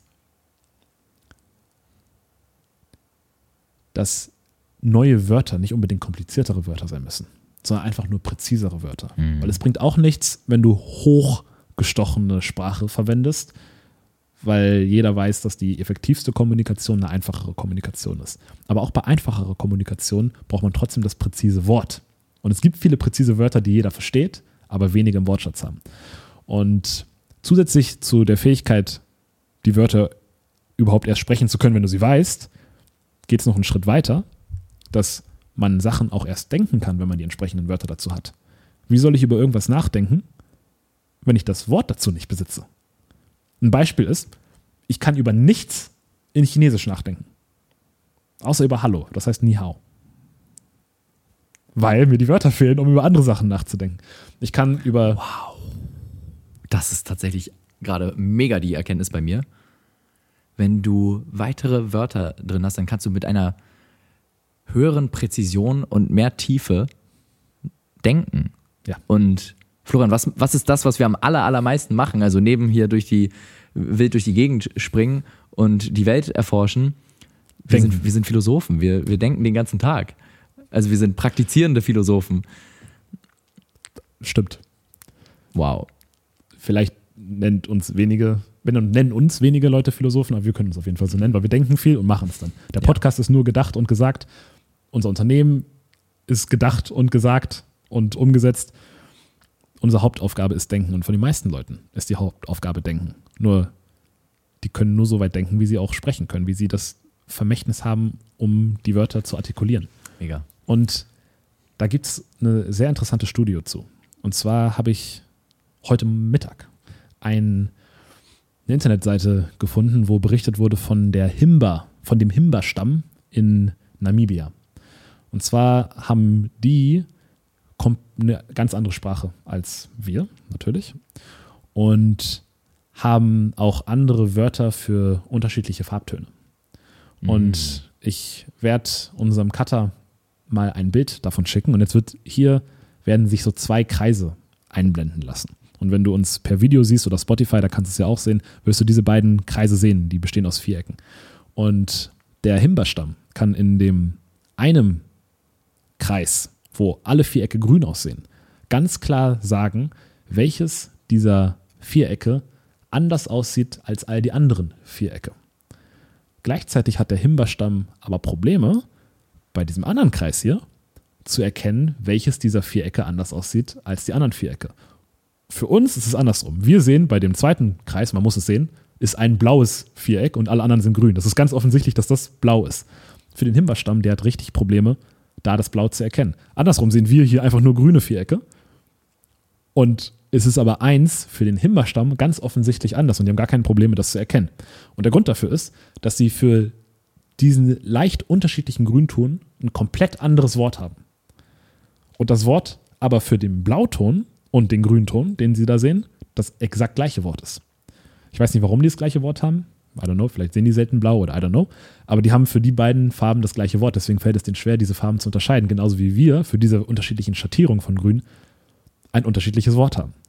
Und als ich das gelesen habe, hat das den Punkt nochmal wirklich verdeutlicht, dass du auch nur das sehen und denken kannst, was du sprechen kannst.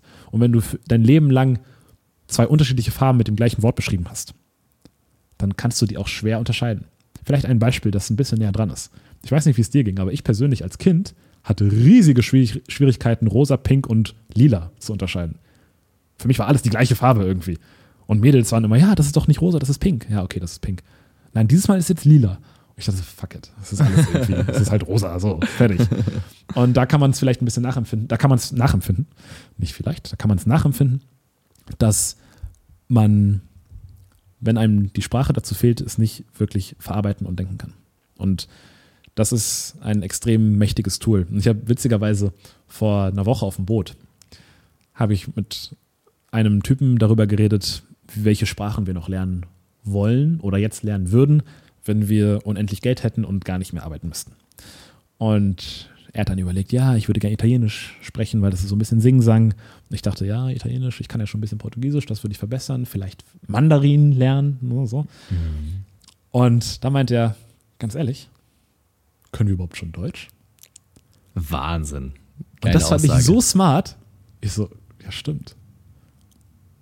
Ich kann Deutsch noch gar nicht richtig. Natürlich kann ich sprechen und auch einigermaßen effektiv kommunizieren. Aber wann habe ich das letzte Mal mein Deutsch verbessert? Wann habe ich das letzte Mal meinen Wortschatz erweitert? Wann habe ich das letzte Mal an meiner Rhetorik gearbeitet? I don't know. Also bei mir jetzt so ein bisschen unterbewusst die letzten zwei Jahre, aber davor nie.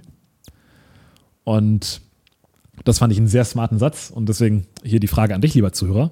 Kannst du überhaupt Deutsch sprechen? Wahnsinn. Das heißt, die, der Wortschatz bestimmt die Tiefe der Gedanken, die ich mir machen kann, die Sinneswahrnehmung, die ich ha- habe oder die Sinneswahrnehmungen, die ich haben kann und vielleicht auch die Emotionen, die ich spüren kann. Ich weiß nicht, wie es dir geht. Ich finde, wenn ich Englisch spreche, bin ich in einem ganz anderen emotionalen Zustand, als wenn ich Deutsch spreche. Weil das andere Worte sind. Andere Wörter, die ich vielleicht auch mit anderen Emotionen konnotiere und die an, andere Emotionen bei mir auslösen, vielleicht auch andere Emotionen beschreiben. Zum Beispiel amazing. Amazing. Das gibt's doch im Deutschen gar nicht. Also wie, hervorragend. Großartig. Großartig. Hervorragend. Das ist eine andere äh, Emotion als amazing. So, und diese Dinge kann ich im Englischen fühlen und andere Dinge kann ich auch nur im Deutschen fühlen. Und auf die Art und Weise kann man, indem man den Wortschatz ausbaut, weitere Emotionen, weitere Gedankengänge, weitere Sinneswahrnehmungen bekommen. Und indem man dann noch weitere Sprachen lernt, vielleicht noch ganz neue Welten entdecken an, an Sprachgefühl. Es gibt ja die Strategie, es gibt die Strategie, dass wenn man ein Problem hat man, und man bilingual ist oder trilingual, auf jeden Fall das Vermächtnis hat, mehrere Sprachen zu sprechen, kann man über dasselbe Problem in unterschiedlichen Sprachen nachdenken und kommt eventuell in einer, kommt in einer dieser Sprachen auf das richtige Ergebnis oder auf eine kreative Lösung. Und ich glaube, das spielt zu dem, was du gesagt hast. Ja. Ganz kurz, ich habe es vorhin, glaube ich, nicht gesagt, bei diesen beiden Kreisen, die wir eingeblendet haben. Bei dem grünen Kreis, wo alles grün aussieht für uns, war derselbe Kasten in, einer, in einem unterschiedlichen Grünton wie auf der anderen Seite der blaue Kasten. Also das, das waren die gleichen, dieselben anders schattierte Kasten, nur halt, dass wir halt nicht die richtige Sprache dafür haben. Ich habe es mir vorhin auch angeguckt, ich habe es nicht unterscheiden können und ich bin mir sicher, der eine oder andere möchte es zu Hause ausprobieren. Vielleicht verlinken wir oder ich, ich verlinke die Seite Ja. und, und das Bild kommt aber auch in Mega. die, in, in die Folge rein. top. Cool. Das war's zum Vokabular. Und eine letzte Sache noch, wie man seine, seinen Inhalt gut strukturieren kann. Ganz kurz. Wir machen am Ende noch unsere Feedback-Session. Ja. Da freue ich mich gerade schon sehr hart drauf. Wie, wie viele Punkte hast du noch? Wie viele wichtige Themen? Boah, noch einige. Da kommt noch einiges. Ja, ja, ja. Okay, es kommt noch einiges. Also weiterhin aufpassen, Notizen machen und ganz am Absolut. Ende freuen wir Das- uns dann sind auf wir die Wir sind nur Feedback-Session. bei Inhalt. Okay, top. Der letzte Punkt, wie man Inhalt noch gut strukturieren kann, ist Fragen stellen. Wenn du etwas erklärst, dann kannst du es erklären und dann kannst du immer wieder eine Frage stellen und danach weiter erklären. Und das ist auch sehr effektiv, wenn man ein Gegenargument ausschalten möchte. Man, ich mache mal ein Beispiel. Bitcoin. Bitcoin ist eine wahnsinnig gute Technologie, um Werte zu speichern, was auch immer, bla bla bla. Und manche, man könnte sich dann fragen, was ist denn der intrinsische Wert von Bitcoin? Das ist aber die falsche Frage. Wenn du ein Wertaufbewahrungsmittel hast, geht es nicht darum, was ist der intrinsische Wert, sondern welche Rahmenbedingungen hat dieses Wertaufbewahrungsmittel. Wir hatten für tausende Jahre Gold als Wertaufbewahrungsmittel, obwohl der intrinsische Wert von Gold viel geringer ist als der intrinsische Wert von Stahl zum Beispiel. Stahl ist in allem drin, wird überall gebraucht und trotzdem haben wir aber Gold benutzt. Warum ist das so? Zweite Frage. Warum ist das so? Der Grund dafür, dass wir, Stahl benut äh, dass wir Gold benutzt haben, ist, dass die Eigenschaften von Gold sich viel besser geeignet haben, um als Geldcontainer zu fungieren. Gold kann nicht zerstört werden, Gold kann nicht in unbegrenzter Menge hergestellt werden. Gold ist sehr gut erhaltbar über Zeit, es rostet nicht und all diese Dinge erfüllt Gold.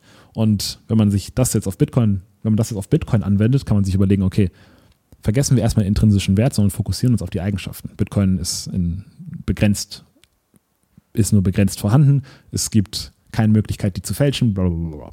So, in, der, in dieser Sequenz habe ich einmal die Frage gestellt, habe ich einmal gesagt, man kann sich dann nach dem intrinsischen Wert fragen Mhm.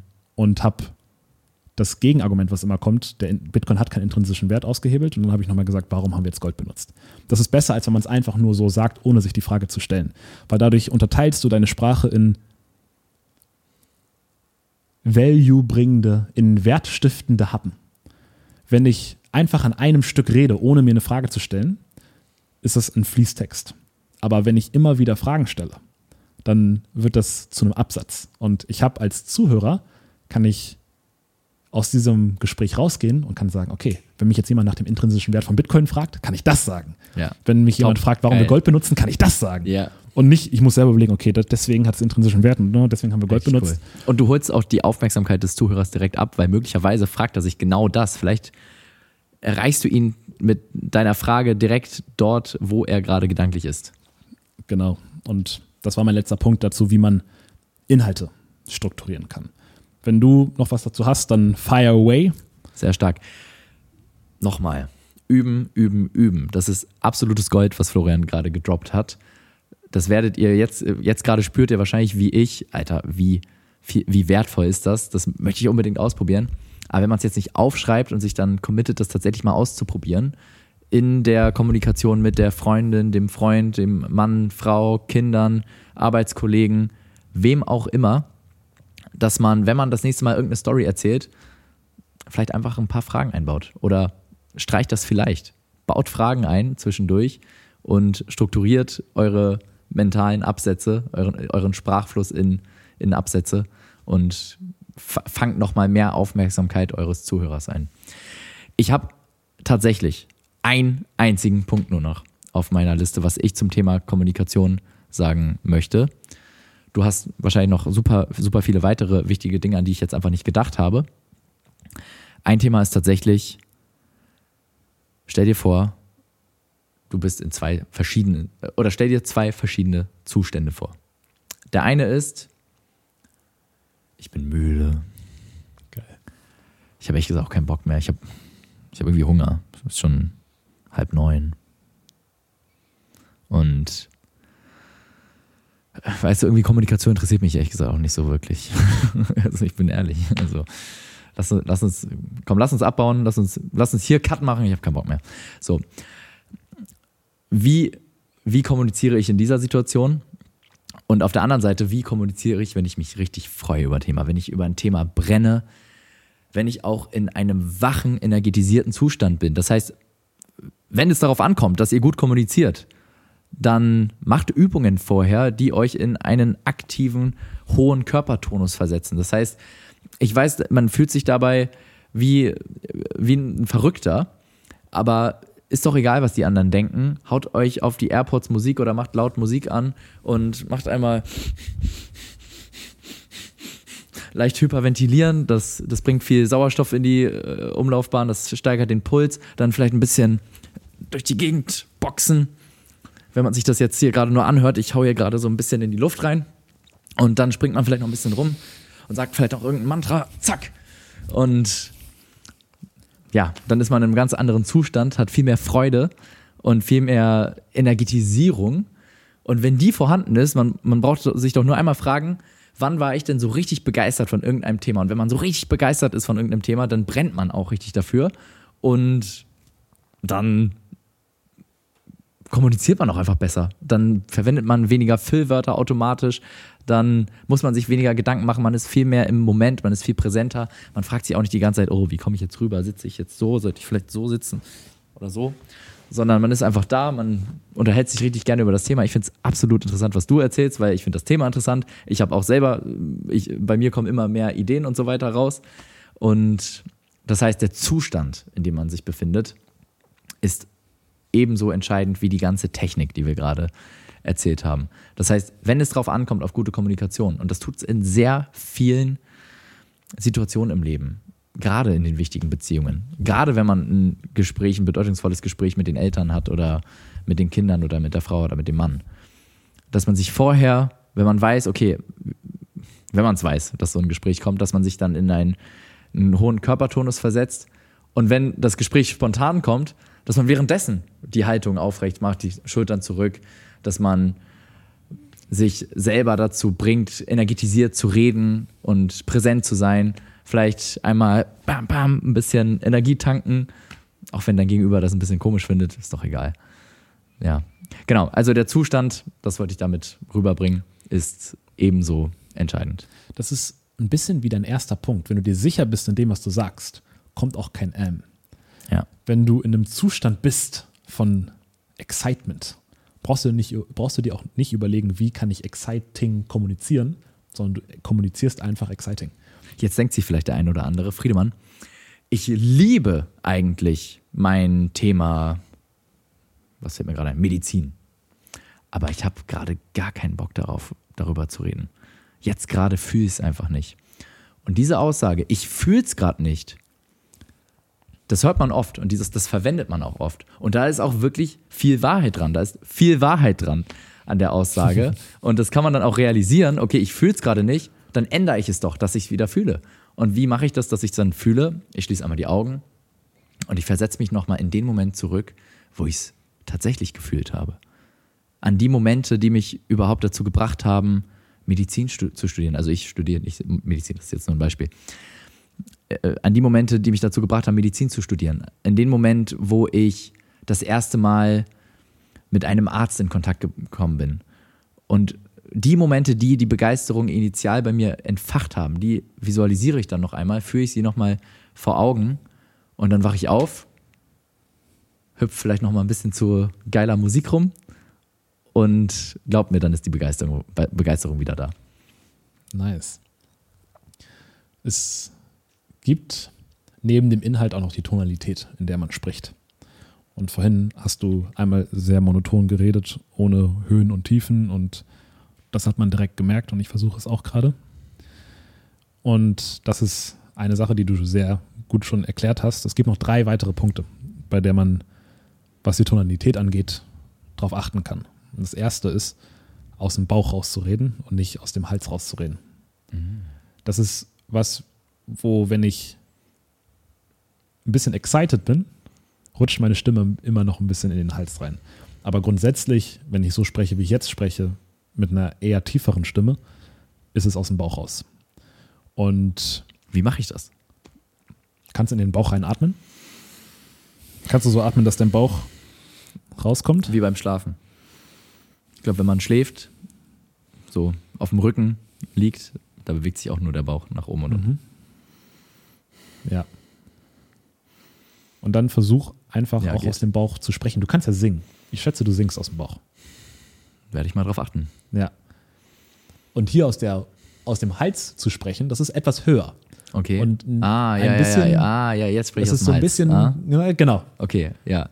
Und jetzt spreche ich aus dem Bauch. Richtig. Ah, aha, okay. Ich glaube, du sprichst auch aus dem Bauch. Ich habe versucht, ein bisschen darauf zu achten. Es wirkte für mich so, als würdest du die ganze Zeit aus dem Bauch sprechen. Okay, sehr gut. Du kannst aber auch singen. Das ist oft so bei Sängern. Die sprechen oft auch aus dem Bauch. Geiler Scheiß. Der zweite Punkt ist es, die Wörter komplett auszusprechen und die Betonung bei den Endsilben zu haben. Weil oft, wenn man nuschelt, verschlingt man ja die letzten Silben und verkoddelt es so in einem undeutlichen Gulasch. Und wenn man sich darauf fokussiert, die Endsilben auszusprechen. Ich habe abnormal Hunger.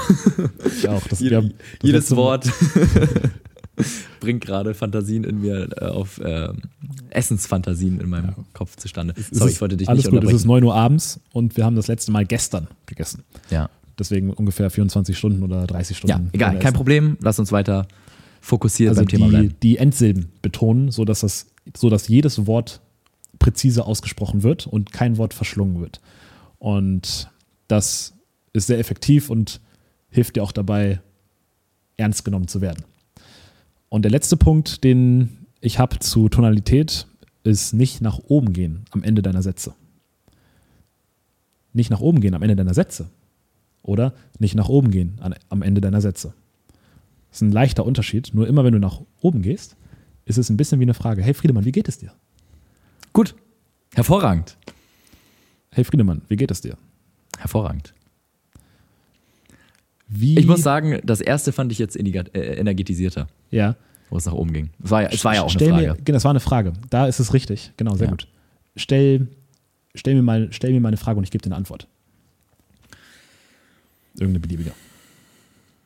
Wie viele verschiedene Apple-Geräte hast du? Drei? Drei? Oder bist du dir sicher? Wie Drei. viele, wie viele Apple-Geräte hast du? Drei. Okay. Ich habe fünf. Flex. Ich habe echt Ich glaube, du hast auch ein paar mehr. Ich habe ein bisschen mehr. Wenn dir jemand eine Frage stellt, wenn du eine Frage stellst, kannst du nach oben gehen. Wenn du eine Antwort gibst, gehst du nach unten. Das signalisiert, dass du dir sicher bist. Und in einer Frage ist dieses Stilmittel angebracht, in der Antwort nicht. Danke, dass du mich darauf hingewiesen hast. Dann von Tonalität geht es zur Körperhaltung, Mimik und Gestik. Bei Mimik habe ich eigentlich nichts, weil das Einzige, was ich mache bei meiner Mimik, ist ab und zu versuchen zu signalisieren, dass ich zuhöre. Weil ehrlich gesagt, intuitiv höre ich einfach zu und bin ganz am Zuhören, dass ich mich kaum bewege. Und ich versuche dann immer extra so ab und zu mal so einen kleinen Nicker zu machen Mhm. oder so ein bisschen so. Was effektiv ist, ist, wenn man sich manchmal so ein bisschen reinlehnt, wenn man zuhört. Deswegen sieht man mich manchmal auch sowas machen. Mhm. Und das ist automatisch, weil da höre ich dann einfach zu. Und das sieht auch interessiert aus. Es gibt mir auch das Gefühl, du bist tatsächlich nur, nur gerade bei der Sache. Genau. Ansonsten benutze die Mimik ja auch, wenn du redest, aber da habe ich nichts gefunden, was ich aktiv mache, um meine Mimik zu verstärken, außer den Mund zu öffnen. Das passt ein bisschen zu dem Thema, dass man Wörter nicht verschlucken sollte. Wenn du den Mund öffnest, ist es A lauter und B deutlicher. Und C, du redest mit mehr Energie. Und einfach überlegen zu sprechen, sich einfach zu überlegen, ich spreche jetzt und öffne dabei meinen Mund, führt dazu, dass mehr Energie rauskommt.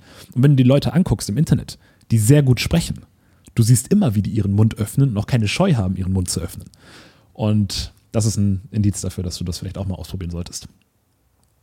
Ein anderer Punkt zu Körperhaltung, Gestik, Mimik. Ich meine ganz klar, Gestik benutzt deine Hände, um Punkte zu verdeutlichen. Wenn ich spreche, benutze ich meine Hände. Ich dirigiere den Punkt dahin. Ich sage, wenn du jetzt hier zuhörst, dann habe ich eine Message für dich. Und die Message ist, dass du aufhören solltest, Pornos zu gucken. Ist besser, als wenn ich sagen würde, wenn du hier zuhörst, habe ich eine Message für dich. Und die Message ist, dass du aufhören solltest, Pornos zu gucken. Geht auch, aber es kommt effektiver rüber, wenn du deine Hände benutzt, um den Punkt zu malen. Du kannst mit deinen Händen die Aufmerksamkeit leiten. Du, also du kannst sie wie ein Dirigent tatsächlich so hin und her schieben.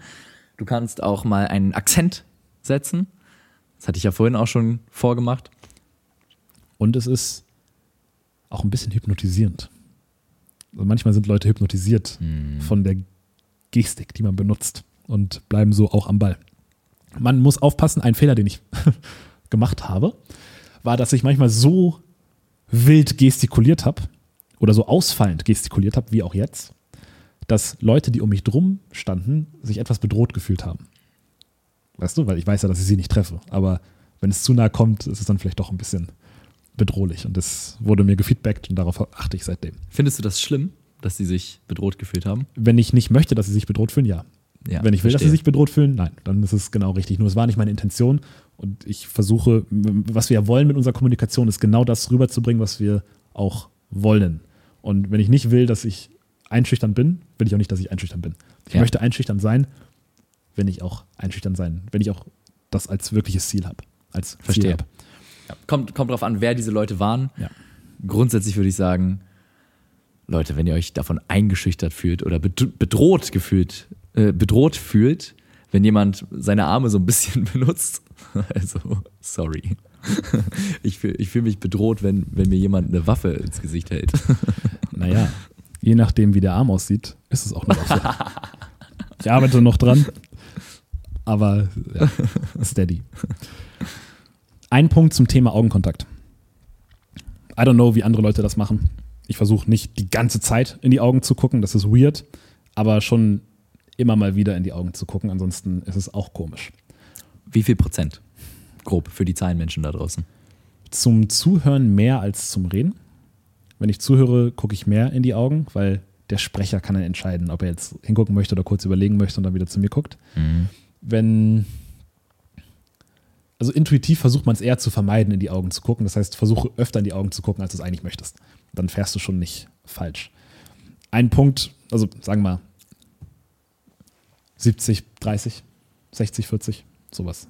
60 Prozent Ich würde auch unterscheiden zwischen Sprechen und Zuhören. Wenn du zuhörst, guckt man automatisch sehr viel in die Augen. Weil wo sollst du sonst hingucken? Und wenn du irgendwo anders hinguckst, signalisierst du Desinteresse. Ja. Du willst dir der Person jetzt auch nicht ins Auge, in die Augen starren. Da würde ich aber sagen, da kann es gerne, kann es viel sein, aber man könnte auch, man kann gerne auch darauf achten, dass man hin und wieder mal irgendwo anders hinguckt. Beim Sprechen ist es nicht so intuitiv, in die Augen zu schauen. Wenn du es aber dennoch tust, dann signalisierst du ein, das Extra an Sicherheit. Wenn du dich traust, beim Sprechen tief einer Person in die Augen zu schauen, signalisiert das die absolute Sicherheit über das, was du kommunizieren möchtest. Absolut. Und so kann man es auch benutzen, wenn man, man kann es als, man kann das in die Augen gucken benutzen wie ein Textmarker in einem Buch.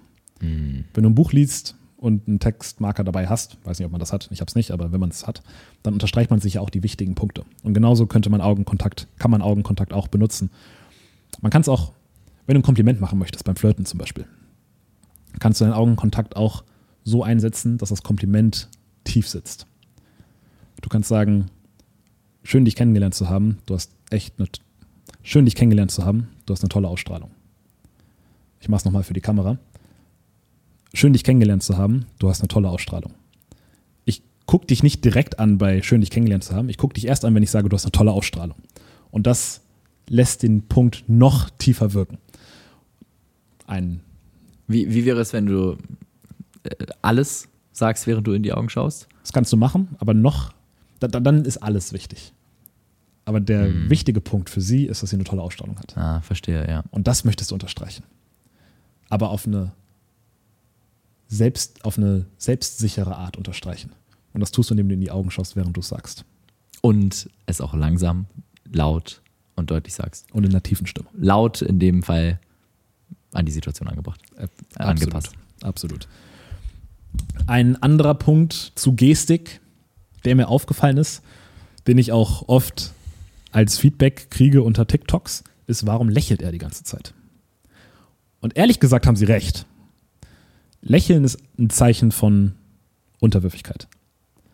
Und Hm. ich habe dann wirklich versucht zu ergründen, warum ich lächle.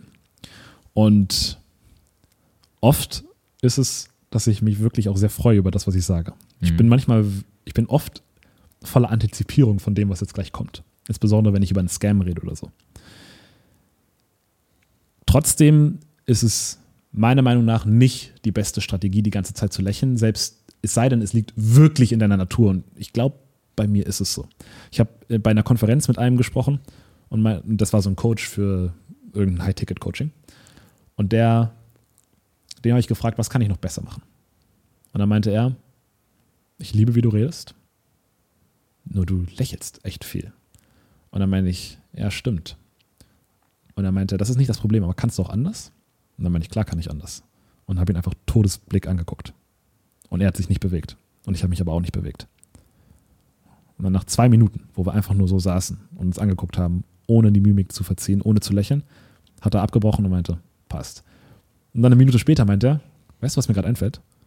Der Grund, warum ich dich angesprochen habe und warum wir hier überhaupt sitzen, ist, weil du so viel gelächelt hast und ich in deiner Umgebung sein wollte und ich deine Aura erleben wollte. Deswegen weiß ich gar nicht, ob ich das so ernst me- gemeint habe, was ich vorhin gesagt habe. Das war Coaching-Wissen, aber irgendwie von der Aura her hat es wieder gepasst. Deswegen bin ich da ein bisschen vorsichtig, aber ich kann sagen, wie ich es einsetze. Und zwar ist das effektivste Stilmittel, wenn man kommuniziert, ist die Veränderung von deinen Stilmitteln. Wenn ich jetzt auf einmal ganz anders spreche, dann merkt man es. Und meine Standardeinstellung im Leben ist, dass ich wahnsinnig freundlich bin, viel lächle und sehr zuvorkommend bin. Wenn mir dann was gegen Strich geht, dann ziehen auf einmal dunkle Wolken auf. Mhm. Es gibt kein Lächeln mehr, der Augenkontakt wird direkter, die Stimme wird tiefer. Und ich gucke dich an, bis ich genau das kriege, was ich haben möchte.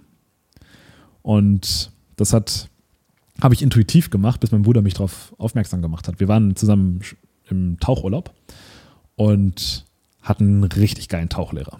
Und sind mit denen tauchen gegangen, waren auf 25 Meter Tiefe, haben da Haie gesehen, haben Schildkröten gesehen, haben alles gesehen, hatten die beste Zeit.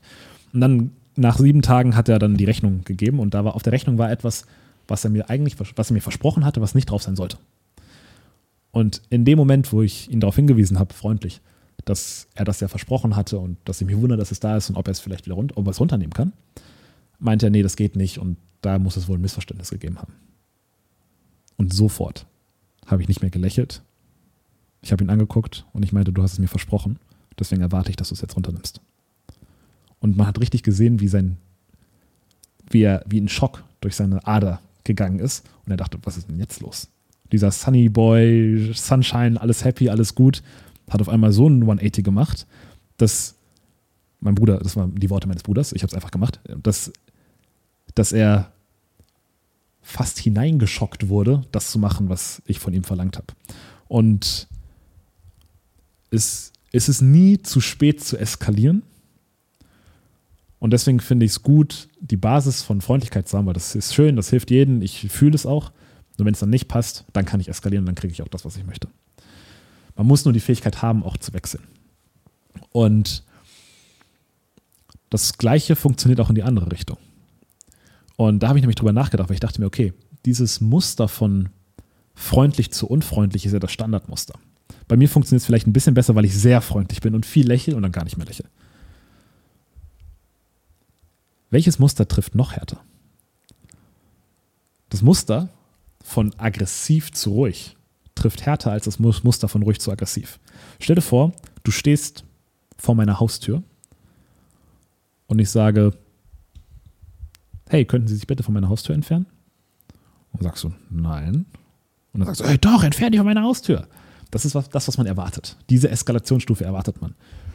Was ist aber, wenn ich sage, ey, verpiss dich von meiner Haustür? Und dann sagt er, was willst du denn? Nein, ich will hier gerade einbrechen und wenn das dein Haus ist, würde ich mich an deiner Stelle verpissen und mich in Ruhe hier arbeiten lassen. Oder sagt, das sagt er vielleicht auch doll. Und dann sagst du, ja, okay, okay, lass uns kämpfen jetzt. Und dieser Wechsel von laut zu entspannt, ja, lass uns jetzt kämpfen, ist so ein psychopathischer Wechsel. Das, warum ist der so ruhig? Ja. Warum ist der, warum ist der von wütend auf ruhig gegangen, wenn es darum ging zu kämpfen? Und Das, das macht Angst. Das macht wirklich Angst und ist eine Strategie, um Konflikt zu vermeiden. Am besten ist natürlich, du läufst einfach weg, aber das, du kannst nicht immer weglaufen. Und deswegen kann es auch manchmal gut sein, mit hoher Energie reinzugehen, um dann die höchste Eskalationsstufe zu nutzen und nämlich in tiefere Energie zu wechseln. Das vielleicht so als kleinen Hack. Ich selber benutze das nie. Nur ich habe darüber nachgedacht, als ich überlegt habe, okay, unterschiedliche, die, der Wechsel ist stark, aber der stärkste Wechsel ist das Muster, was man gar nicht kennt. Weil ein Muster, was man schon immer kennt, ist irgendwann kein Muster mehr, sondern einfach, ah ja, normal. Aber das Muster, was man nicht erwartet, ist das erstaunliche Muster. Ja, dann. Daran anschließend. Ja. Ich glaube, das passt jetzt ganz gut. Bitte.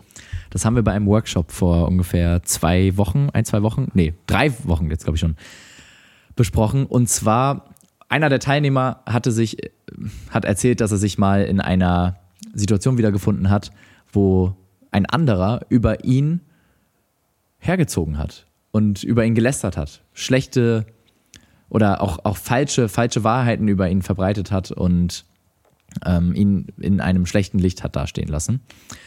Und da haben wir dann gemeinsam besprochen, okay, was macht man in so einer Situation? Wie reagiert man da korrekt? Und ja, im Wesentlichen, wenn man einfach mal genatzt wird. Oder wenn jemand rüberkommt und der macht einen an oder bringt irgendeinen dummen Spruch, der einen runter macht oder so. Wie reagiert man da? Korrekt. Ich, ich bin sehr gespannt, was du gleich nochmal dazu hinzuzufügen hast. Ähm, du warst ja auch dabei bei dem Workshop. Ähm, genau, aber auf jeden Fall einer der Teilnehmer hatte gesagt, es gibt eine ganz einfache Strategie dafür und die fand ich so geil, die ist bei mir komplett hängen geblieben. Und ich habe jetzt diese Situation vielleicht in der Schule gehabt, jetzt ewig nicht mehr. Aber wenn ich sie haben sollte, fühle ich mich jetzt richtig gut vorbereitet dafür. Und deswegen würde ich die hier sehr gerne teilen, weil ich glaube, es ist wichtig, dass man, oder ich, ich bin überzeugt davon, dass es wichtig ist, dass man gut vorbereitet ist, wenn es mal zu einer Konfrontation kommt. Und wenn jemand mal dich unrespektvoll behandelt, dann musst du dir deinen Respekt wiederholen. So, und die Technik ist ganz einfach. Sie besteht aus drei Schritten. Das erste, was du machst, komm, komm jetzt mal an und sag mal irgendwas Dummes. Ich mache die gleiche Situation, die wir hatten. Hey Friedemann, ich lange schon nicht mehr gesehen. Ich sehe gerade, du redest mit anderen Leuten, aber was ich nur sagen wollte ist, ich habe von deinem Workshop letzte Woche gehört und der soll ja so scheiße gelaufen sein. Hast du da deine, deine, deinen Faden verloren oder hast du deine Inhalte nicht richtig gecheckt, gecheckt? Weil das, was du über Finanzen da gesprochen hast, hat ja gar keinen Sinn ergeben. Sorry, kannst du das nochmal wiederholen, was du gerade gesagt hast? Ähm, ja, ich wollte eigentlich nur sagen, dass ich von deinem Workshop letzte Woche gehört habe und du da komische Sachen über Finanzen gesagt hast. Mhm, okay, verstehe. Also sehe ich das hier gerade richtig. Wie heißt du? Florian. Florian. Also Florian, du gehst hier gerade, wir sind hier gerade auf einer Party, um Spaß zu haben und du bist hier gerade den ganzen Weg rübergelaufen zu mir, hast und hast mich hier aus meiner Konversation rausgerissen, um mir zu sagen, dass du den Workshop von irgendeinem Workshop, den ich gemacht habe, wo du nicht mal dabei warst, dass du den ein bisschen merkwürdig fandst. Habe ich das richtig verstanden? Ich meinte es ehrlich gesagt nicht so. Schwamm drüber. Schön, dich zu sehen. Okay, ja, hat mich gefreut. Also so könnte man das deeskalieren. Boom! Es gibt noch die dritte Stufe. Und zwar, wenn er jetzt noch gesagt hätte, angenommen, du wärst jetzt auf deinem Punkt. Ja, äh, ja, du hast falsch, du hast was Falsches gesagt. Ich habe die Belege dafür. Du meintest, eine Holdingstruktur, damit kann man Steuern sparen. Das ist faktisch nicht richtig. Ja, okay, super. Lass uns da sehr gerne nochmal in die Tiefe drauf einsteigen. Schreib mir einfach eine E-Mail und dann können wir gerne drüber sprechen. Jetzt sind wir auf einer Party. Ehrlich gesagt, ich habe jetzt Bock, mich zu amüsieren. Genau, so könnte man es deeskalieren. Angenommen, er sagt dann einfach nur, ja, das, das soll richtig, ich, ne, ich war jetzt nicht dabei, aber ich habe gehört, das soll richtig dumm gewesen sein. Dann kannst du halt nochmal nachfragen, was genau denn? So, er war halt nicht dabei. Also er kann dir nicht genau sagen, was dumm war. Vielleicht kommst du dann irgendwie mit diesem Holding-Ding und dann kannst du es halt nochmal sagen, ja, super, cool, schreib mir eine E-Mail. Das mache ich bisher äh, mittlerweile immer so, wenn ich gerade mit den Gedanken auch echt woanders bin, bei einer Party. Ich bin hier gerade, um Spaß zu haben. Vorhin war es tatsächlich der Fall, wir, wir sind hier beim Podcast äh, aufnehmen und beim Podcast, vorhin waren wir beim Podcast auf, Aufbau und gerade damit beschäftigt, welche Folgen wir heute machen. Und da kam äh, der Organisator hier vor dem Studio äh, zu mir und meinte, hey, ja, ich habe eure Reels gesehen, richtig cool.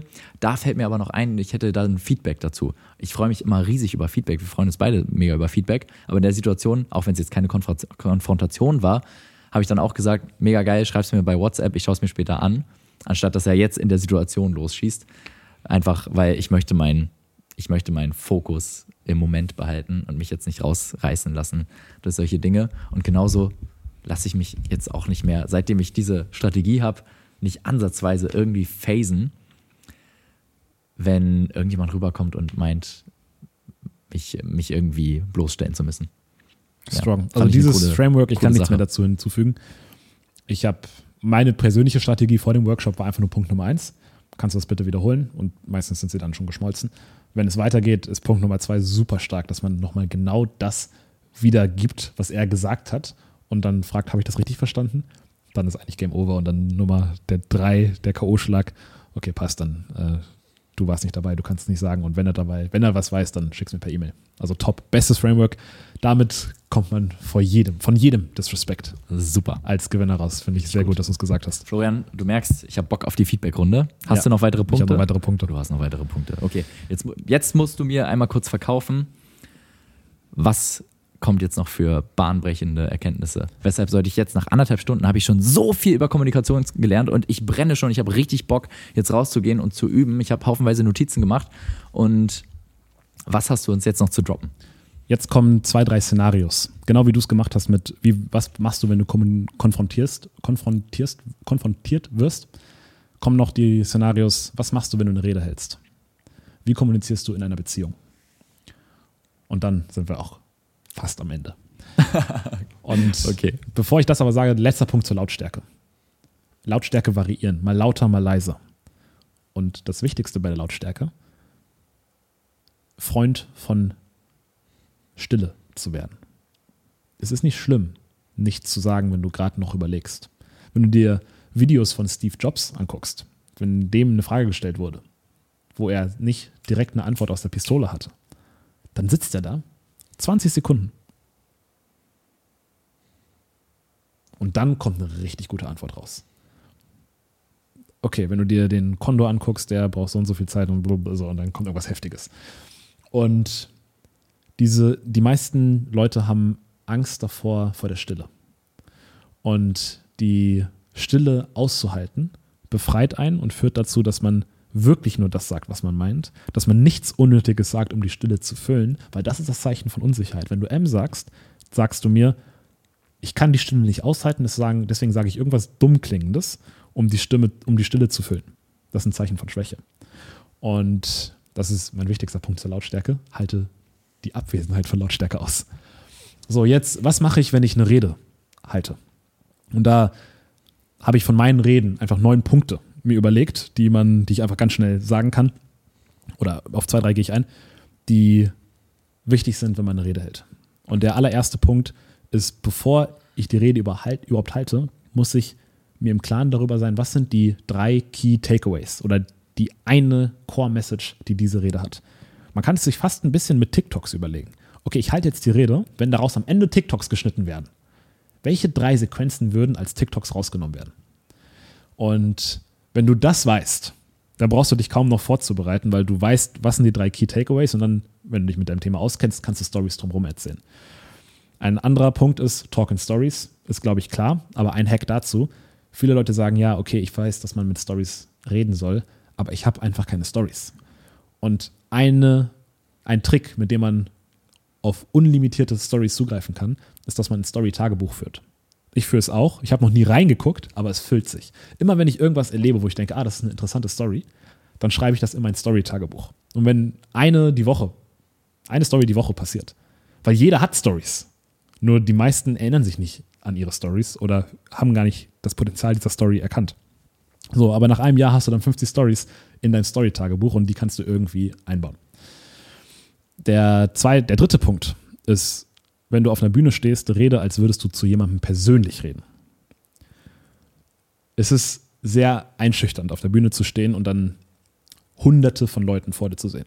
Die größte Bühne, die ich hatte, da waren 500 Leute vor mir und du kannst nicht mit 500 Leuten gleichzeitig reden. Und oft fällt man dann in ein Muster, wo man so redet, als würde man einfach die Rede ablesen oder was auch immer. Da ich mich nicht vorbereitet habe, konnte ich auch nichts ablesen, aber trotzdem war es eine Herausforderung. Was ich immer mache, ist, ich gucke einzelne Leute im Publikum an und erzähle denen das, was ich erzählen möchte. Weil ich habe kein Problem, dir was zu erzählen. Aber auf einmal, wenn es 500 Friedemanns gibt, dann wird es schwierig. Und ich suche mir manche Faces raus aus dem Publikum und erzähle denen genau das, was ich erzählen möchte und wechsle. Dann gucke ich den an für 10 Sekunden, dann erzähle ich dem das weiter und das ist auch gut fürs Publikum, weil das Publikum hat das Gefühl, oh ja, der ist da. Und auch die Leute, die angeguckt werden im Publikum, und du hast ja Zeit bei einer Rede, kannst viele Leute angucken, die sind besonders aufmerksam. Die wollen zeigen, dass sie zuhören. Das ist ein, ein Hack von mir, dass der die ganze Aufregung wegnimmt und auch die Anonymität von der Rede rausnimmt und es wieder persönlicher macht. Weil jeder kann mit Personen reden, aber keiner kann vor Leuten reden. Deswegen tu einfach so, als würdest du zu einer Person reden. Der nächste Punkt ist, nutze Metaphern, aber nicht irgendwelche Metaphern. Metaphern sind cool und lieber benutzt du irgendeine Metapher statt keine Metapher, wenn sie passt. Aber in meiner Erfahrung sind die besten Metaphern zweidimensionale Metaphern. Und was bedeutet es, eine zweidimensionale Metapher zu haben? Eine zweidimensionale Metapher ist eine Metapher, die den Sachverhalt, Sachverhalt gut wiedergibt, aber gleichzeitig dem Zuhörer noch eine neue Information hinzuschenkt. Ein Beispiel dazu in der Bitcoin-Folge war, das Gute an Bitcoin ist, dass es innerhalb von Sekunden Werte von einem Ende des Globus an den anderen Ende des Globus senden kann. Das ist, jetzt kommt die Metapher, das ist genau der gleiche Grund, warum Milliardäre Yachten besitzen. wenn du dich schon mal gefragt hast, Friedemann, warum besitzen Milliardäre Yachten? Ich kann dir dazu eine Story erzählen. Und zwar hat mir ein Milliardär erzählt, dass er die Yacht nicht besitzt, weil er darauf Partys machen möchte. Das ist ein nicer Nebeneffekt. Der eigentliche Grund, warum er und seine Freunde Yachten besitzen, ist, weil es schwimmendes Kapital ist. Sie stecken 100 Millionen in die Yacht und wenn es in der Wirtschaft scheiße läuft oder wenn es auf einmal irgendwelche Kapitalbeschränkungen gibt, weil sein Präsident von seinem Land irgendeinen Mist baut, dass seine Konten eingefroren werden, wie zum Beispiel bei Russland der Fall war, dann hat er immer noch seine Yacht, die er ganz schnell von dem Hafen von Monaco auf die Malediven segeln kann. Dort kann er seine Yacht verkaufen, hat auf einmal zack wieder 100 Millionen Euro, um liquide weiter zu handeln. Und das ist der Grund, warum wir deren Yachten haben. So dieser, diese Metapher unterstreicht den Punkt von, ist es gut, wenn man schnell Werte von A nach B transportieren kann, aber gibt ja auch noch die neue Information, warum Milliardäre überhaupt Yachten haben. Eine andere zweidimensionale Metapher, und das funktioniert besonders gut, sind Geschichtsfakten, die man weiß. In, wenn, wenn man darüber spricht, okay, machen wir mal, ich bin jetzt mal ein Verschwörungstheoretiker. Die Regierung, ein effektiver Verschwörungstheoretiker, die Regierung möchte uns spalten. Und deswegen werden Sachen wie Rassismus gepusht, deswegen werden Pornos promoted. Das sind alles Sachen, die die, Regio die, die Gesellschaft spaltet und dadurch die Einheit der Gesellschaft bricht und dadurch wird die Gesellschaft deutlich leichter zu kontrollieren. Das ist einfach der Fakt. So, das ist, jetzt kommt die Metapher. Das ist genau, das ist ein altbewährtes Prinzip, wie es schon die Römer damals angewendet haben. Und die Römer nannten das Divide et Impera. Teile und herrsche.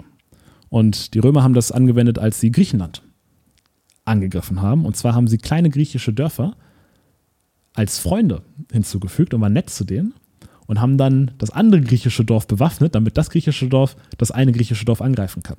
Und so haben die die Gesellschaft gespalten, indem sie manchen bevorzugt Waffen gegeben, gegeben haben, andere netter behandelt haben als andere, sodass Missgunst gestreut wurde. Da haben sie auch noch Lügen verteilt. Genauso hat England auch Indien kolonialisiert. Man kann sich ja fragen, wie kann England Indien kolonialisieren, wenn die Supply Chain gefühlt drei Monate ist und die Inder viel mehr waren zahlenmäßig als die Engländer. Der Grund ist, die Engländer sind nach Indien gekommen, haben Zwietracht zwischen den Dörfern gesät. Die Dörfer waren nicht mehr united, waren nicht mehr vereint und hat dann selektiv manche Dörfer bewaffnet, gewartet, bis sie sich alle umgebracht haben und dann sind sie reingekommen. Und das ist auch wieder eine Metapher, wo du dachtest, so, wow, habe ich noch nie drüber nachgedacht. Ich habe einen neuen Geschichtsfakt. Ah ja, und ich verstehe jetzt, warum Rassismus promotet wird. Das ist jetzt kein echtes Beispiel, sondern einfach nur, ich will zeigen, wie, wie man so zweidimensionale Metaphern verwenden könnte. Und wenn man sich jetzt fragt, wie komme ich auf zweidimensionale Metaphern, die besten Quellen meiner Erfahrung nach sind Geschichtsfakten, naturwissenschaftliche Fakten oder interessante Stories von Sachen, die man nie hinterfragt hat. Sowas wie zum Beispiel die Yacht, wo man immer dachte, ah, das ist mhm. nur aus Fun. Mm, und ja, so, so kommt man auf solche Metaphern. Da habe ich sehr gute Erfahrungen mitgemacht. Dann. Punkt 5. Punkt 5. Öffne den Mund. Haben wir schon drüber gesprochen. Punkt 6. Rede mit. Ganz kurz. Öffne den Mund heißt nicht nur beim Reden den Mund weiter zu öffnen, sondern es heißt auch überhaupt zu kommunizieren. Ja. Also praktizieren, üben. Ja. Punkt 6. Nummer 6. Rede mit Energie. Das ist auch klar. Punkt Nummer sieben, Betonung. Und Betonung ist ganz wichtig, um die Aufmerksamkeit des Zuhörers zu halten. Und die beste Betonung habe ich, wenn ich ohne Skript arbeite. Weil dann lebe ich den Moment. Ich überlege mir das, was ich sage, in dem Moment. Meine Betonung ist so authentisch und passt so auf den Moment, dass sie den Zuhörer wirklich abholt. Natürlich ist es nicht einfach für jeden, einfach so ohne Skript zu reden, aber da hilft schon, sich einfach den Gedanken zu machen, ich spreche mit einer Person, ich spreche nicht mit anderen Leuten, was wir vorhin gesagt haben, dann wird die Betonung auch schon natürlicher. Ganz kurze Anekdote auch dazu. Heute Morgen habe ich mir Notizen gemacht und die Notizen zu den Folgen, die wir heute aufnehmen, die kamen mir wie in einem Rausch. Weil ich einfach richtig im Thema drin war. Und da ist mir aufgefallen, geil, ich brauche die Notizen nicht. Weil wenn die, dir die Notizen schon wie im Rausch kommen, dann kommen dir die Dinge auch, während du darüber sprichst, wie im Rausch. Und dann brauchst du dir jetzt auch keinen blöden Zettel irgendwie vorhalten. Ich habe sie ja trotzdem natürlich stehen, ähm, damit ich halt sicher gehen kann, falls ich irgendwie was vergessen habe. Ich gucke aber, ja, im Grunde genommen kaum, kaum drauf während der Folge. Wo waren wir? Bei Punkt 8 kommt jetzt. Passe die Rede an den Zuhörer an. Und das ist God-Level-Shit. aber das ist mir jetzt schon dreimal passiert, dass ich, und das ging nur, weil ich unvorbereitet war, aber genau wusste, worüber ich rede. Und wusste, was meine Keypunkte waren. Es gab dreimal, wo ich auf die Bühne gegangen bin, geredet habe, wusste, wo sich das Gespräch hinführt und ich dann aber aufgrund des Feedbacks vom Publikum einen ganz anderen Weg eingeschlagen bin. Das eine Mal war bei unserem Workshop, wo ich ja random ausgewählt wurde, um irgendwas zu sagen. Und es durfte nicht Bitcoin sein. Und bin dann auf die Bühne gegangen und hab, bin davor, war davor kurz auf Toilette und dachte mir, okay, worüber rede ich? Ja, ich rede darüber, warum machen wir den Podcast. Das ist bestimmt interessant für die Leute hier. Und will aber mit einer Story anfangen. Mit einer ganz unrelated Story, um dann den Bogen zu spannen.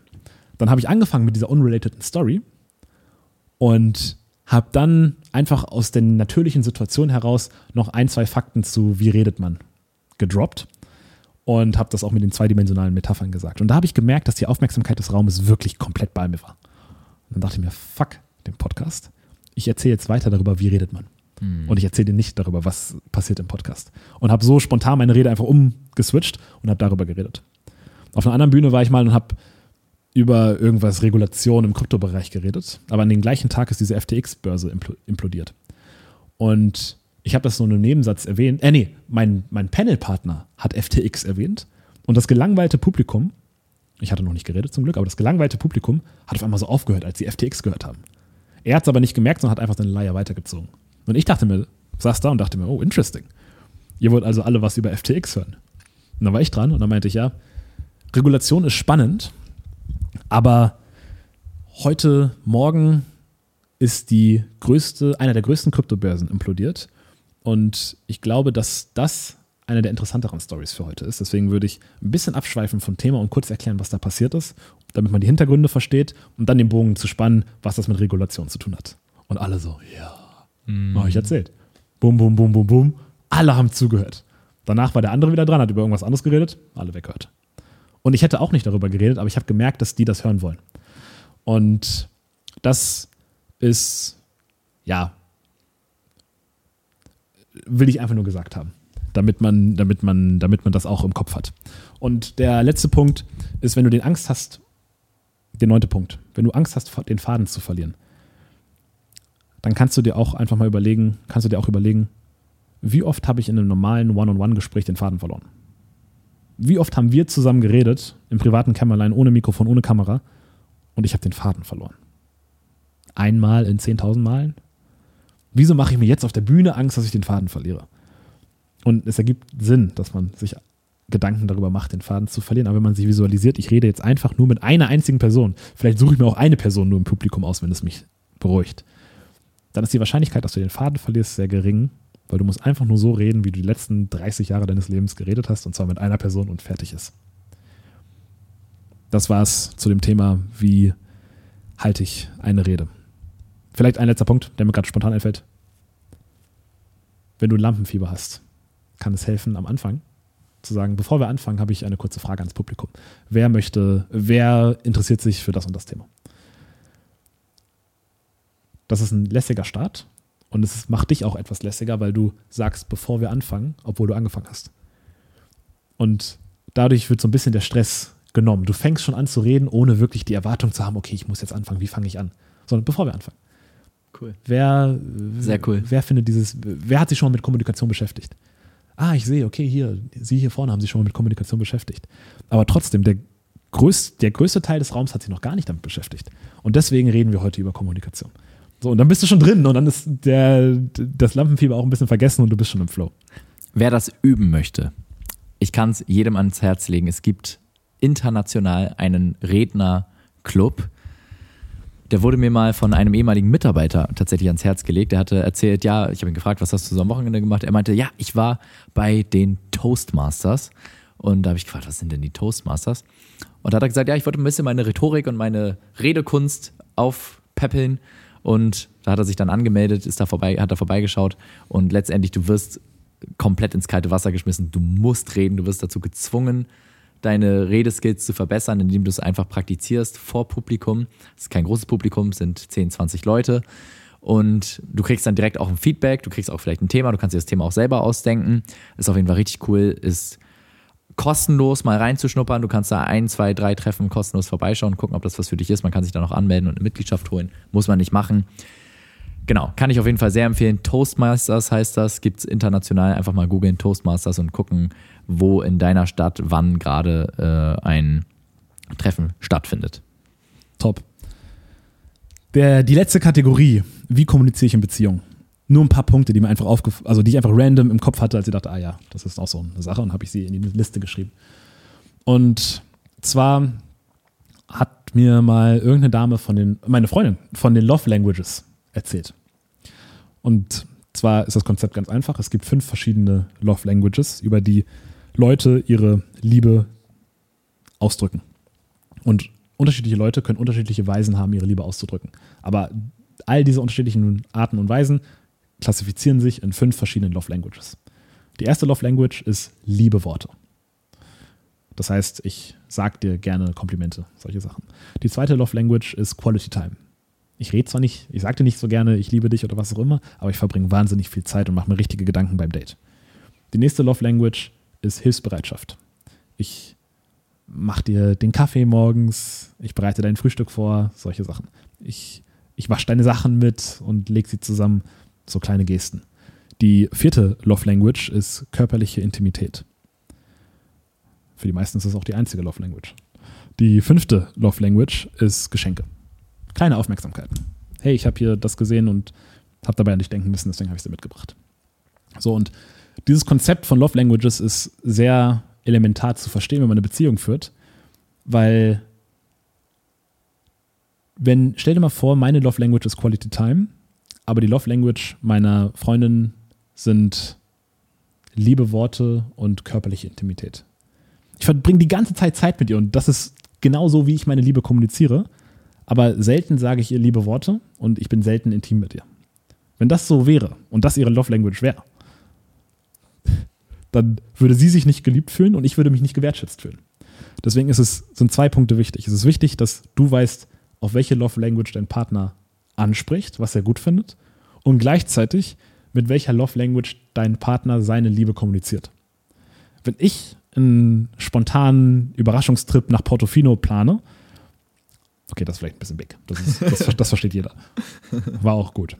Wenn ich ein kleines Picknick plane am, am, am Wasser, am Strand, dann ist das einer der höchsten Love Languages, die ich habe.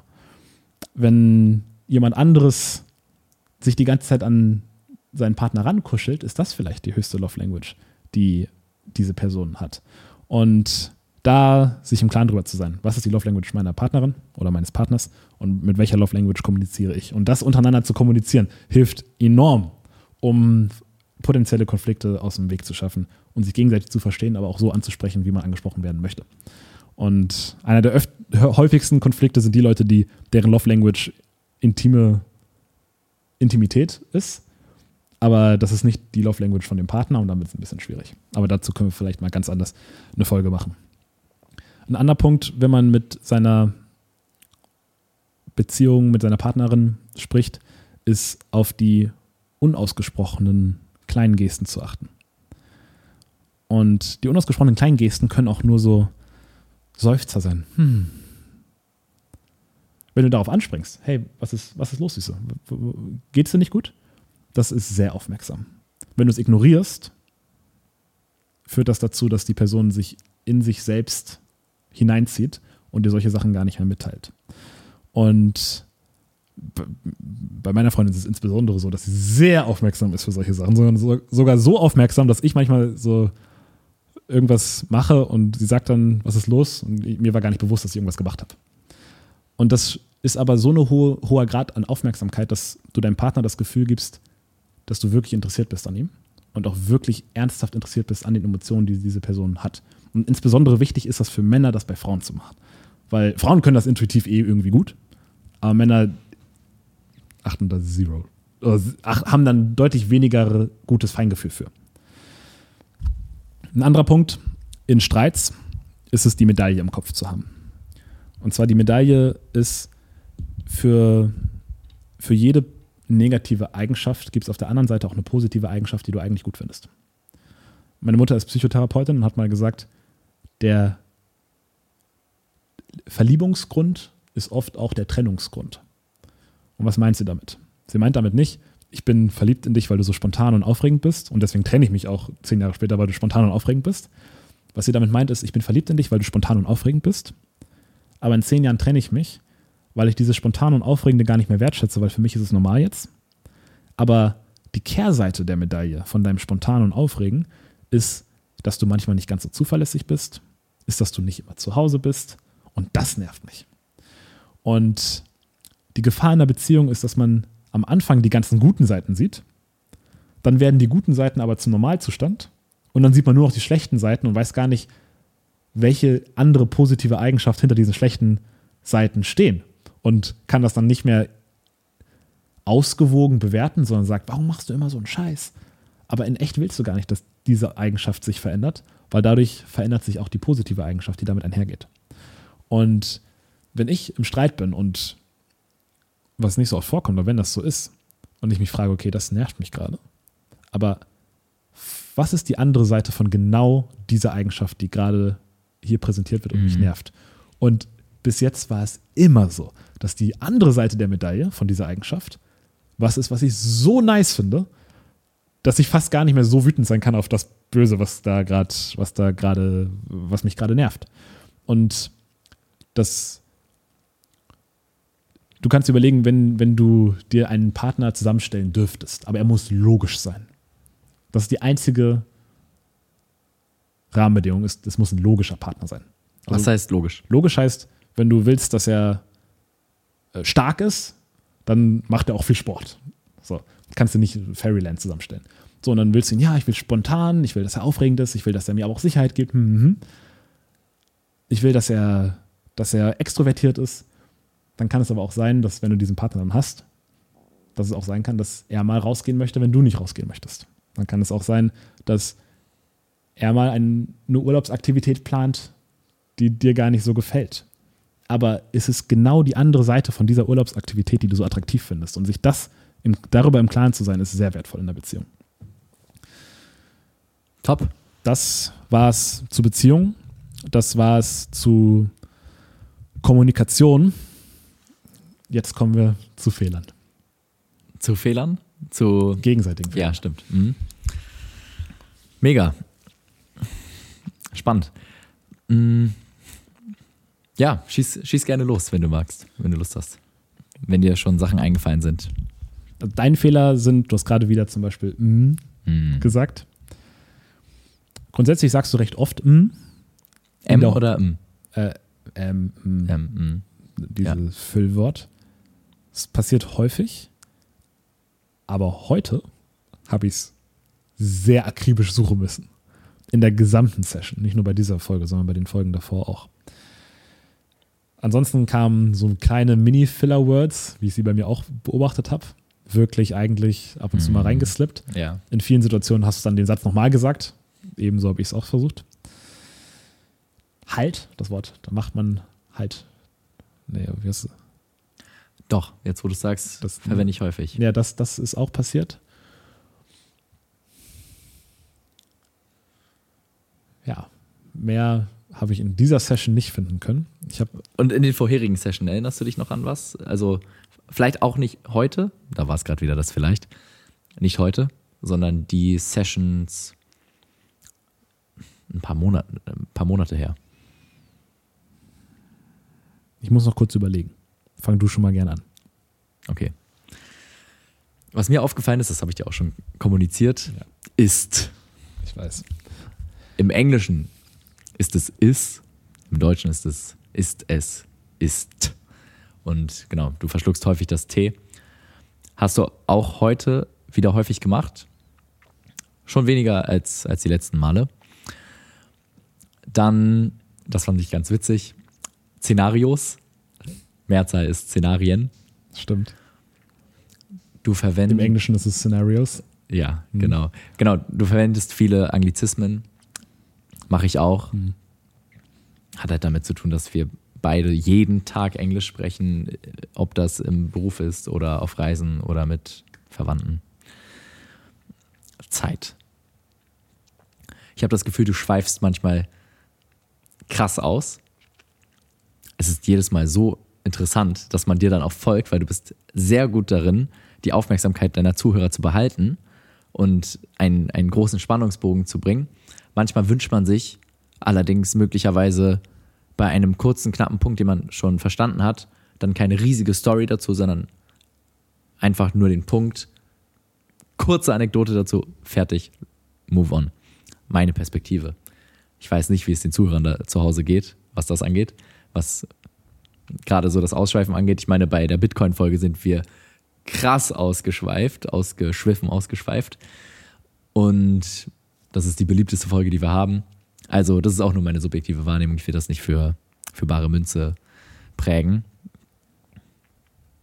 Das war's, Florian. Ansonsten deine Kommunikation ist auf einem extrem hohen Niveau, ohne Übertreibung. Danke dir. Mir ist eine Sache aufgefallen heute, die du anders gemacht hast als sonst. Und ich weiß nicht, weil wir, ob das daran liegt, dass wir uns nicht mehr so lange gehört haben, aber es ist mir von Anfang an aufgefallen. Und das ist aber leider positiv, deswegen ist leider kein, nichts Negatives, aber du hast eine tiefere Stimme als in allen letzten Folgen, die wir jemals hatten. In den letzten vier Folgen jetzt. Und ich habe mich gefragt, ob das an mir liegt, dass ich jetzt heute darauf achte und du immer so eine tiefe Stimme hattest. Aber in meiner subjektiven Wahrnehmung hast du heute eine tiefere Stimme als sonst. Ist mir tatsächlich nicht aufgefallen. Aber ich werde werd mal später reinhören und gucken, ob ich da auch was, auch Unterschiede merke, bemerke. Ja. Anglizismen benutzt du auch, das stimmt. Wenn euch zu Hause noch was aufgefallen ist. ich habe noch, ich habe ein, zwei Sachen noch bei mir. Ja. Ist und jetzt, das sind die beiden, wo das T fehlt bei mir. Dann habe ich ganz leicht die Tendenz zum Lispeln. Das S ist bei mir nicht besonders scharf und präzise. Und ich habe als Kind sehr doll gelispelt. Und das ist immer noch nicht perfekt weg. Es ist aber so wenig, dass es nicht so besonders schlimm ist, aber es fällt mir manchmal auf und ich denke, oh, nicht so geil. Dann ist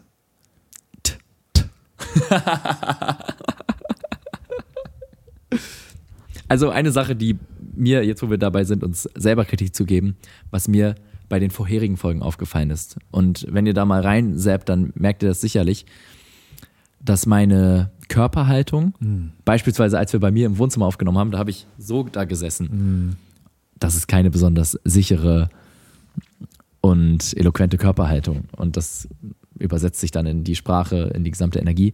Und das ist der nächste Punkt, die Energie, die ich hatte oftmals war die so ein bisschen, ja, so ein bisschen einschläfernd, monoton, dass ich dann auch nicht besonders viel Dynamik in der Stimme hatte, mal hoch und runter gegangen bin, mal tiefer und mal lauter und mal mit Mimik und so weiter, äh, mit Gestik gesprochen habe. Und ich glaube, das habe ich heute gut gemacht, in den letzten drei Folgen gut gemacht. Fun Fact, die haben wir alle heute aufgenommen. Wir haben die letzten, also inklusive dieser vier Folgen, heute alle am Stück aufgenommen. Und das habe ich vor allem deshalb besser gemacht, weil wir uns vor jeder einzelnen Folge mit Priming und mit körperaktivierenden Übungen in einen Zustand versetzt haben von absoluter innerer Sicherheit. Und mir hat das jetzt einfach nochmal absolut bewiesen, wie wichtig der Zustand ist, wie wichtig die innere Sicherheit ist. Auch eine gewisse Vorbereitung auf die Folge, eine gewisse Einstellung mental auf die Folge, Fokus auf die Folge ich war nicht einmal bei WhatsApp, nicht einmal am Handy, nichts angeschaut. Ich war nur hier und das hat einen extrem großen Unterschied gemacht. Und das ist jetzt mein neuer Standard. Top. Ich habe noch einen Punkt, der mir Tell aufgefallen me. ist. Subjektiv, so ein bisschen wie mein Ausschweifen. Am Anfang einer Folge erzählst du manchmal viel, was in der Folge passieren wird. Und da könnte man auch sagen, erzähl doch einfach die Folge. Ja. Also statt zu sagen, wir werden heute viel neue Sachen und das ist Unsicherheit. Mhm. Ich bin am Anfang einer Folge, vielleicht merkt man das als Zuhörer, bin ich leicht unsicher und sobald es dann läuft, sobald wir im Flow sind, da kommt dann die Sicherheit bei mir wieder und dann kommen die Sätze und die Inhalte auch Passt ja, du, Nat- du natürlich, dann auch dem, was du davor angekündigt hast. Nur das, Wichtiger Punkt, auf jeden Fall. das ist mir heute aufgefallen. Das Problem beim Ist ist auch, ist es so weg von mir, dass es auch total, dass es auch total unnatürlich klingt, wenn ich ist und jetzt sage, weil ich immer so ein bisschen Pause brauche, um das ja, man, rauszubringen. man muss erstmal schlucken. Jetzt. Nächstes Wort. Ist jetzt. Jetzt ist, okay. Passt. An letzter Punkt, wie übe ich? Wie kann ich, was kann ich nehmen zur Unterstützung, um, um zu üben? Und ein Punkt ist ChatGPT sagen, hey, ich will meine Rhetorik verbessern, stell mir zu ausgewählten Themen einfach random eine Frage und ich will dann dazu 30 Sekunden lang was erzählen oder 30 Minuten oder 10 Minuten. Geil. Easy. Richtig geil. Ein anderer Punkt ist, nimm einen Podcast auf. Ohne das, du musst noch nicht mal veröffentlichen. Das, was du mit ChatGPT gemacht hast, die Frage, die er sich stellt, nimm das, was du sagst, mit einem Mikro auf, mit dem Handy auf, guck es dir an, überprüfe, ah, okay, hier kann ich das noch verbessern, hier kann ich das noch Einfach verbessern. Sprachmemo-App. Einfach Sprachmemo. Ja. Kannst auch Video machen, aber wir können auch klein anfangen, fangen mit Sprache an. Ansonsten hilft es auch sehr, über die Themen zu schreiben, die man dann irgendwann kommunizieren möchte. Weil da Absolut. die ganze Inhaltsstrukturierungssache hat man da schon im Kopf gemacht und dann kann man einfach das gut delivern. Und Begeisterung, Energie. Ich glaube, diese Folge, Ich habe Wahnsinn. der letzte Ja, Punkt, okay. der, Der- absolut der- letzte Punkt. Der letzte, allerletzte Punkt zum Thema Kommunikation. Vorgestellt von Florian Bruceboy im Proaktiv-Podcast. ist es nicht nur der letzte Punkt, sondern es ist auch der absolut wichtigste Punkt. Und Also alle Leute, die bis erfüllst, hierhin durchgehalten haben, jetzt kommt der richtige Shit. Wenn du das erfüllst, dann ist deine Kommunikation, ist, dein, ist bei gleicher Kommunikation dein Ergebnis viel besser.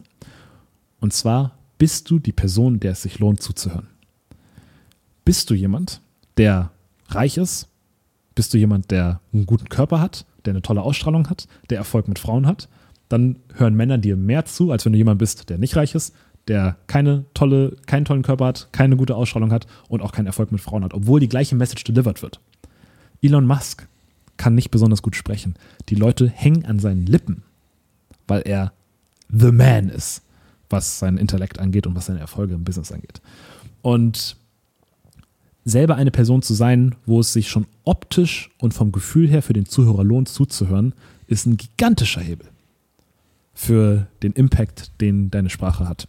Absolut. Und das motiviert jetzt, also das sollte dazu motivieren, in vielen anderen Bereichen auch an sich zu arbeiten, sodass andere Leute denken, egal was er sagt, ich will es so hören, weil ich will, ich finde ihn inspirierend und ich möchte so sein wie er. Und, oder wie sie. Ich finde es bei Männern klarer zu sagen, was sie erreichen müssen, aber weil auch Männer meine Vorbilder sind und natürlich nicht Frauen meine Vorbilder sind. Ich fände es mal interessant zu hören, was eine Frau denkt, was eine Frau erfüllen muss, damit es für sie ein Vorbild ist. Da bin ich ein bisschen außerhalb meiner Kompetenzzone. Aber eine Person zu sein, die der es sich lohnt zuzuhören, weil die Ergebnisse schon da sind. Top. Wissen ist Macht, oder? Falsch. Angewandtes Wissen wird erst zur Macht, also üben, üben, üben. Ich würde sagen, wir rappen die Folge ab mit Yes. einem wunderschönen Anglizismus. Und Alter, das hat richtig Bock gemacht. Ebenso. Geiler Shit. Bis zum nächsten Mal. Bis zum nächsten Mal.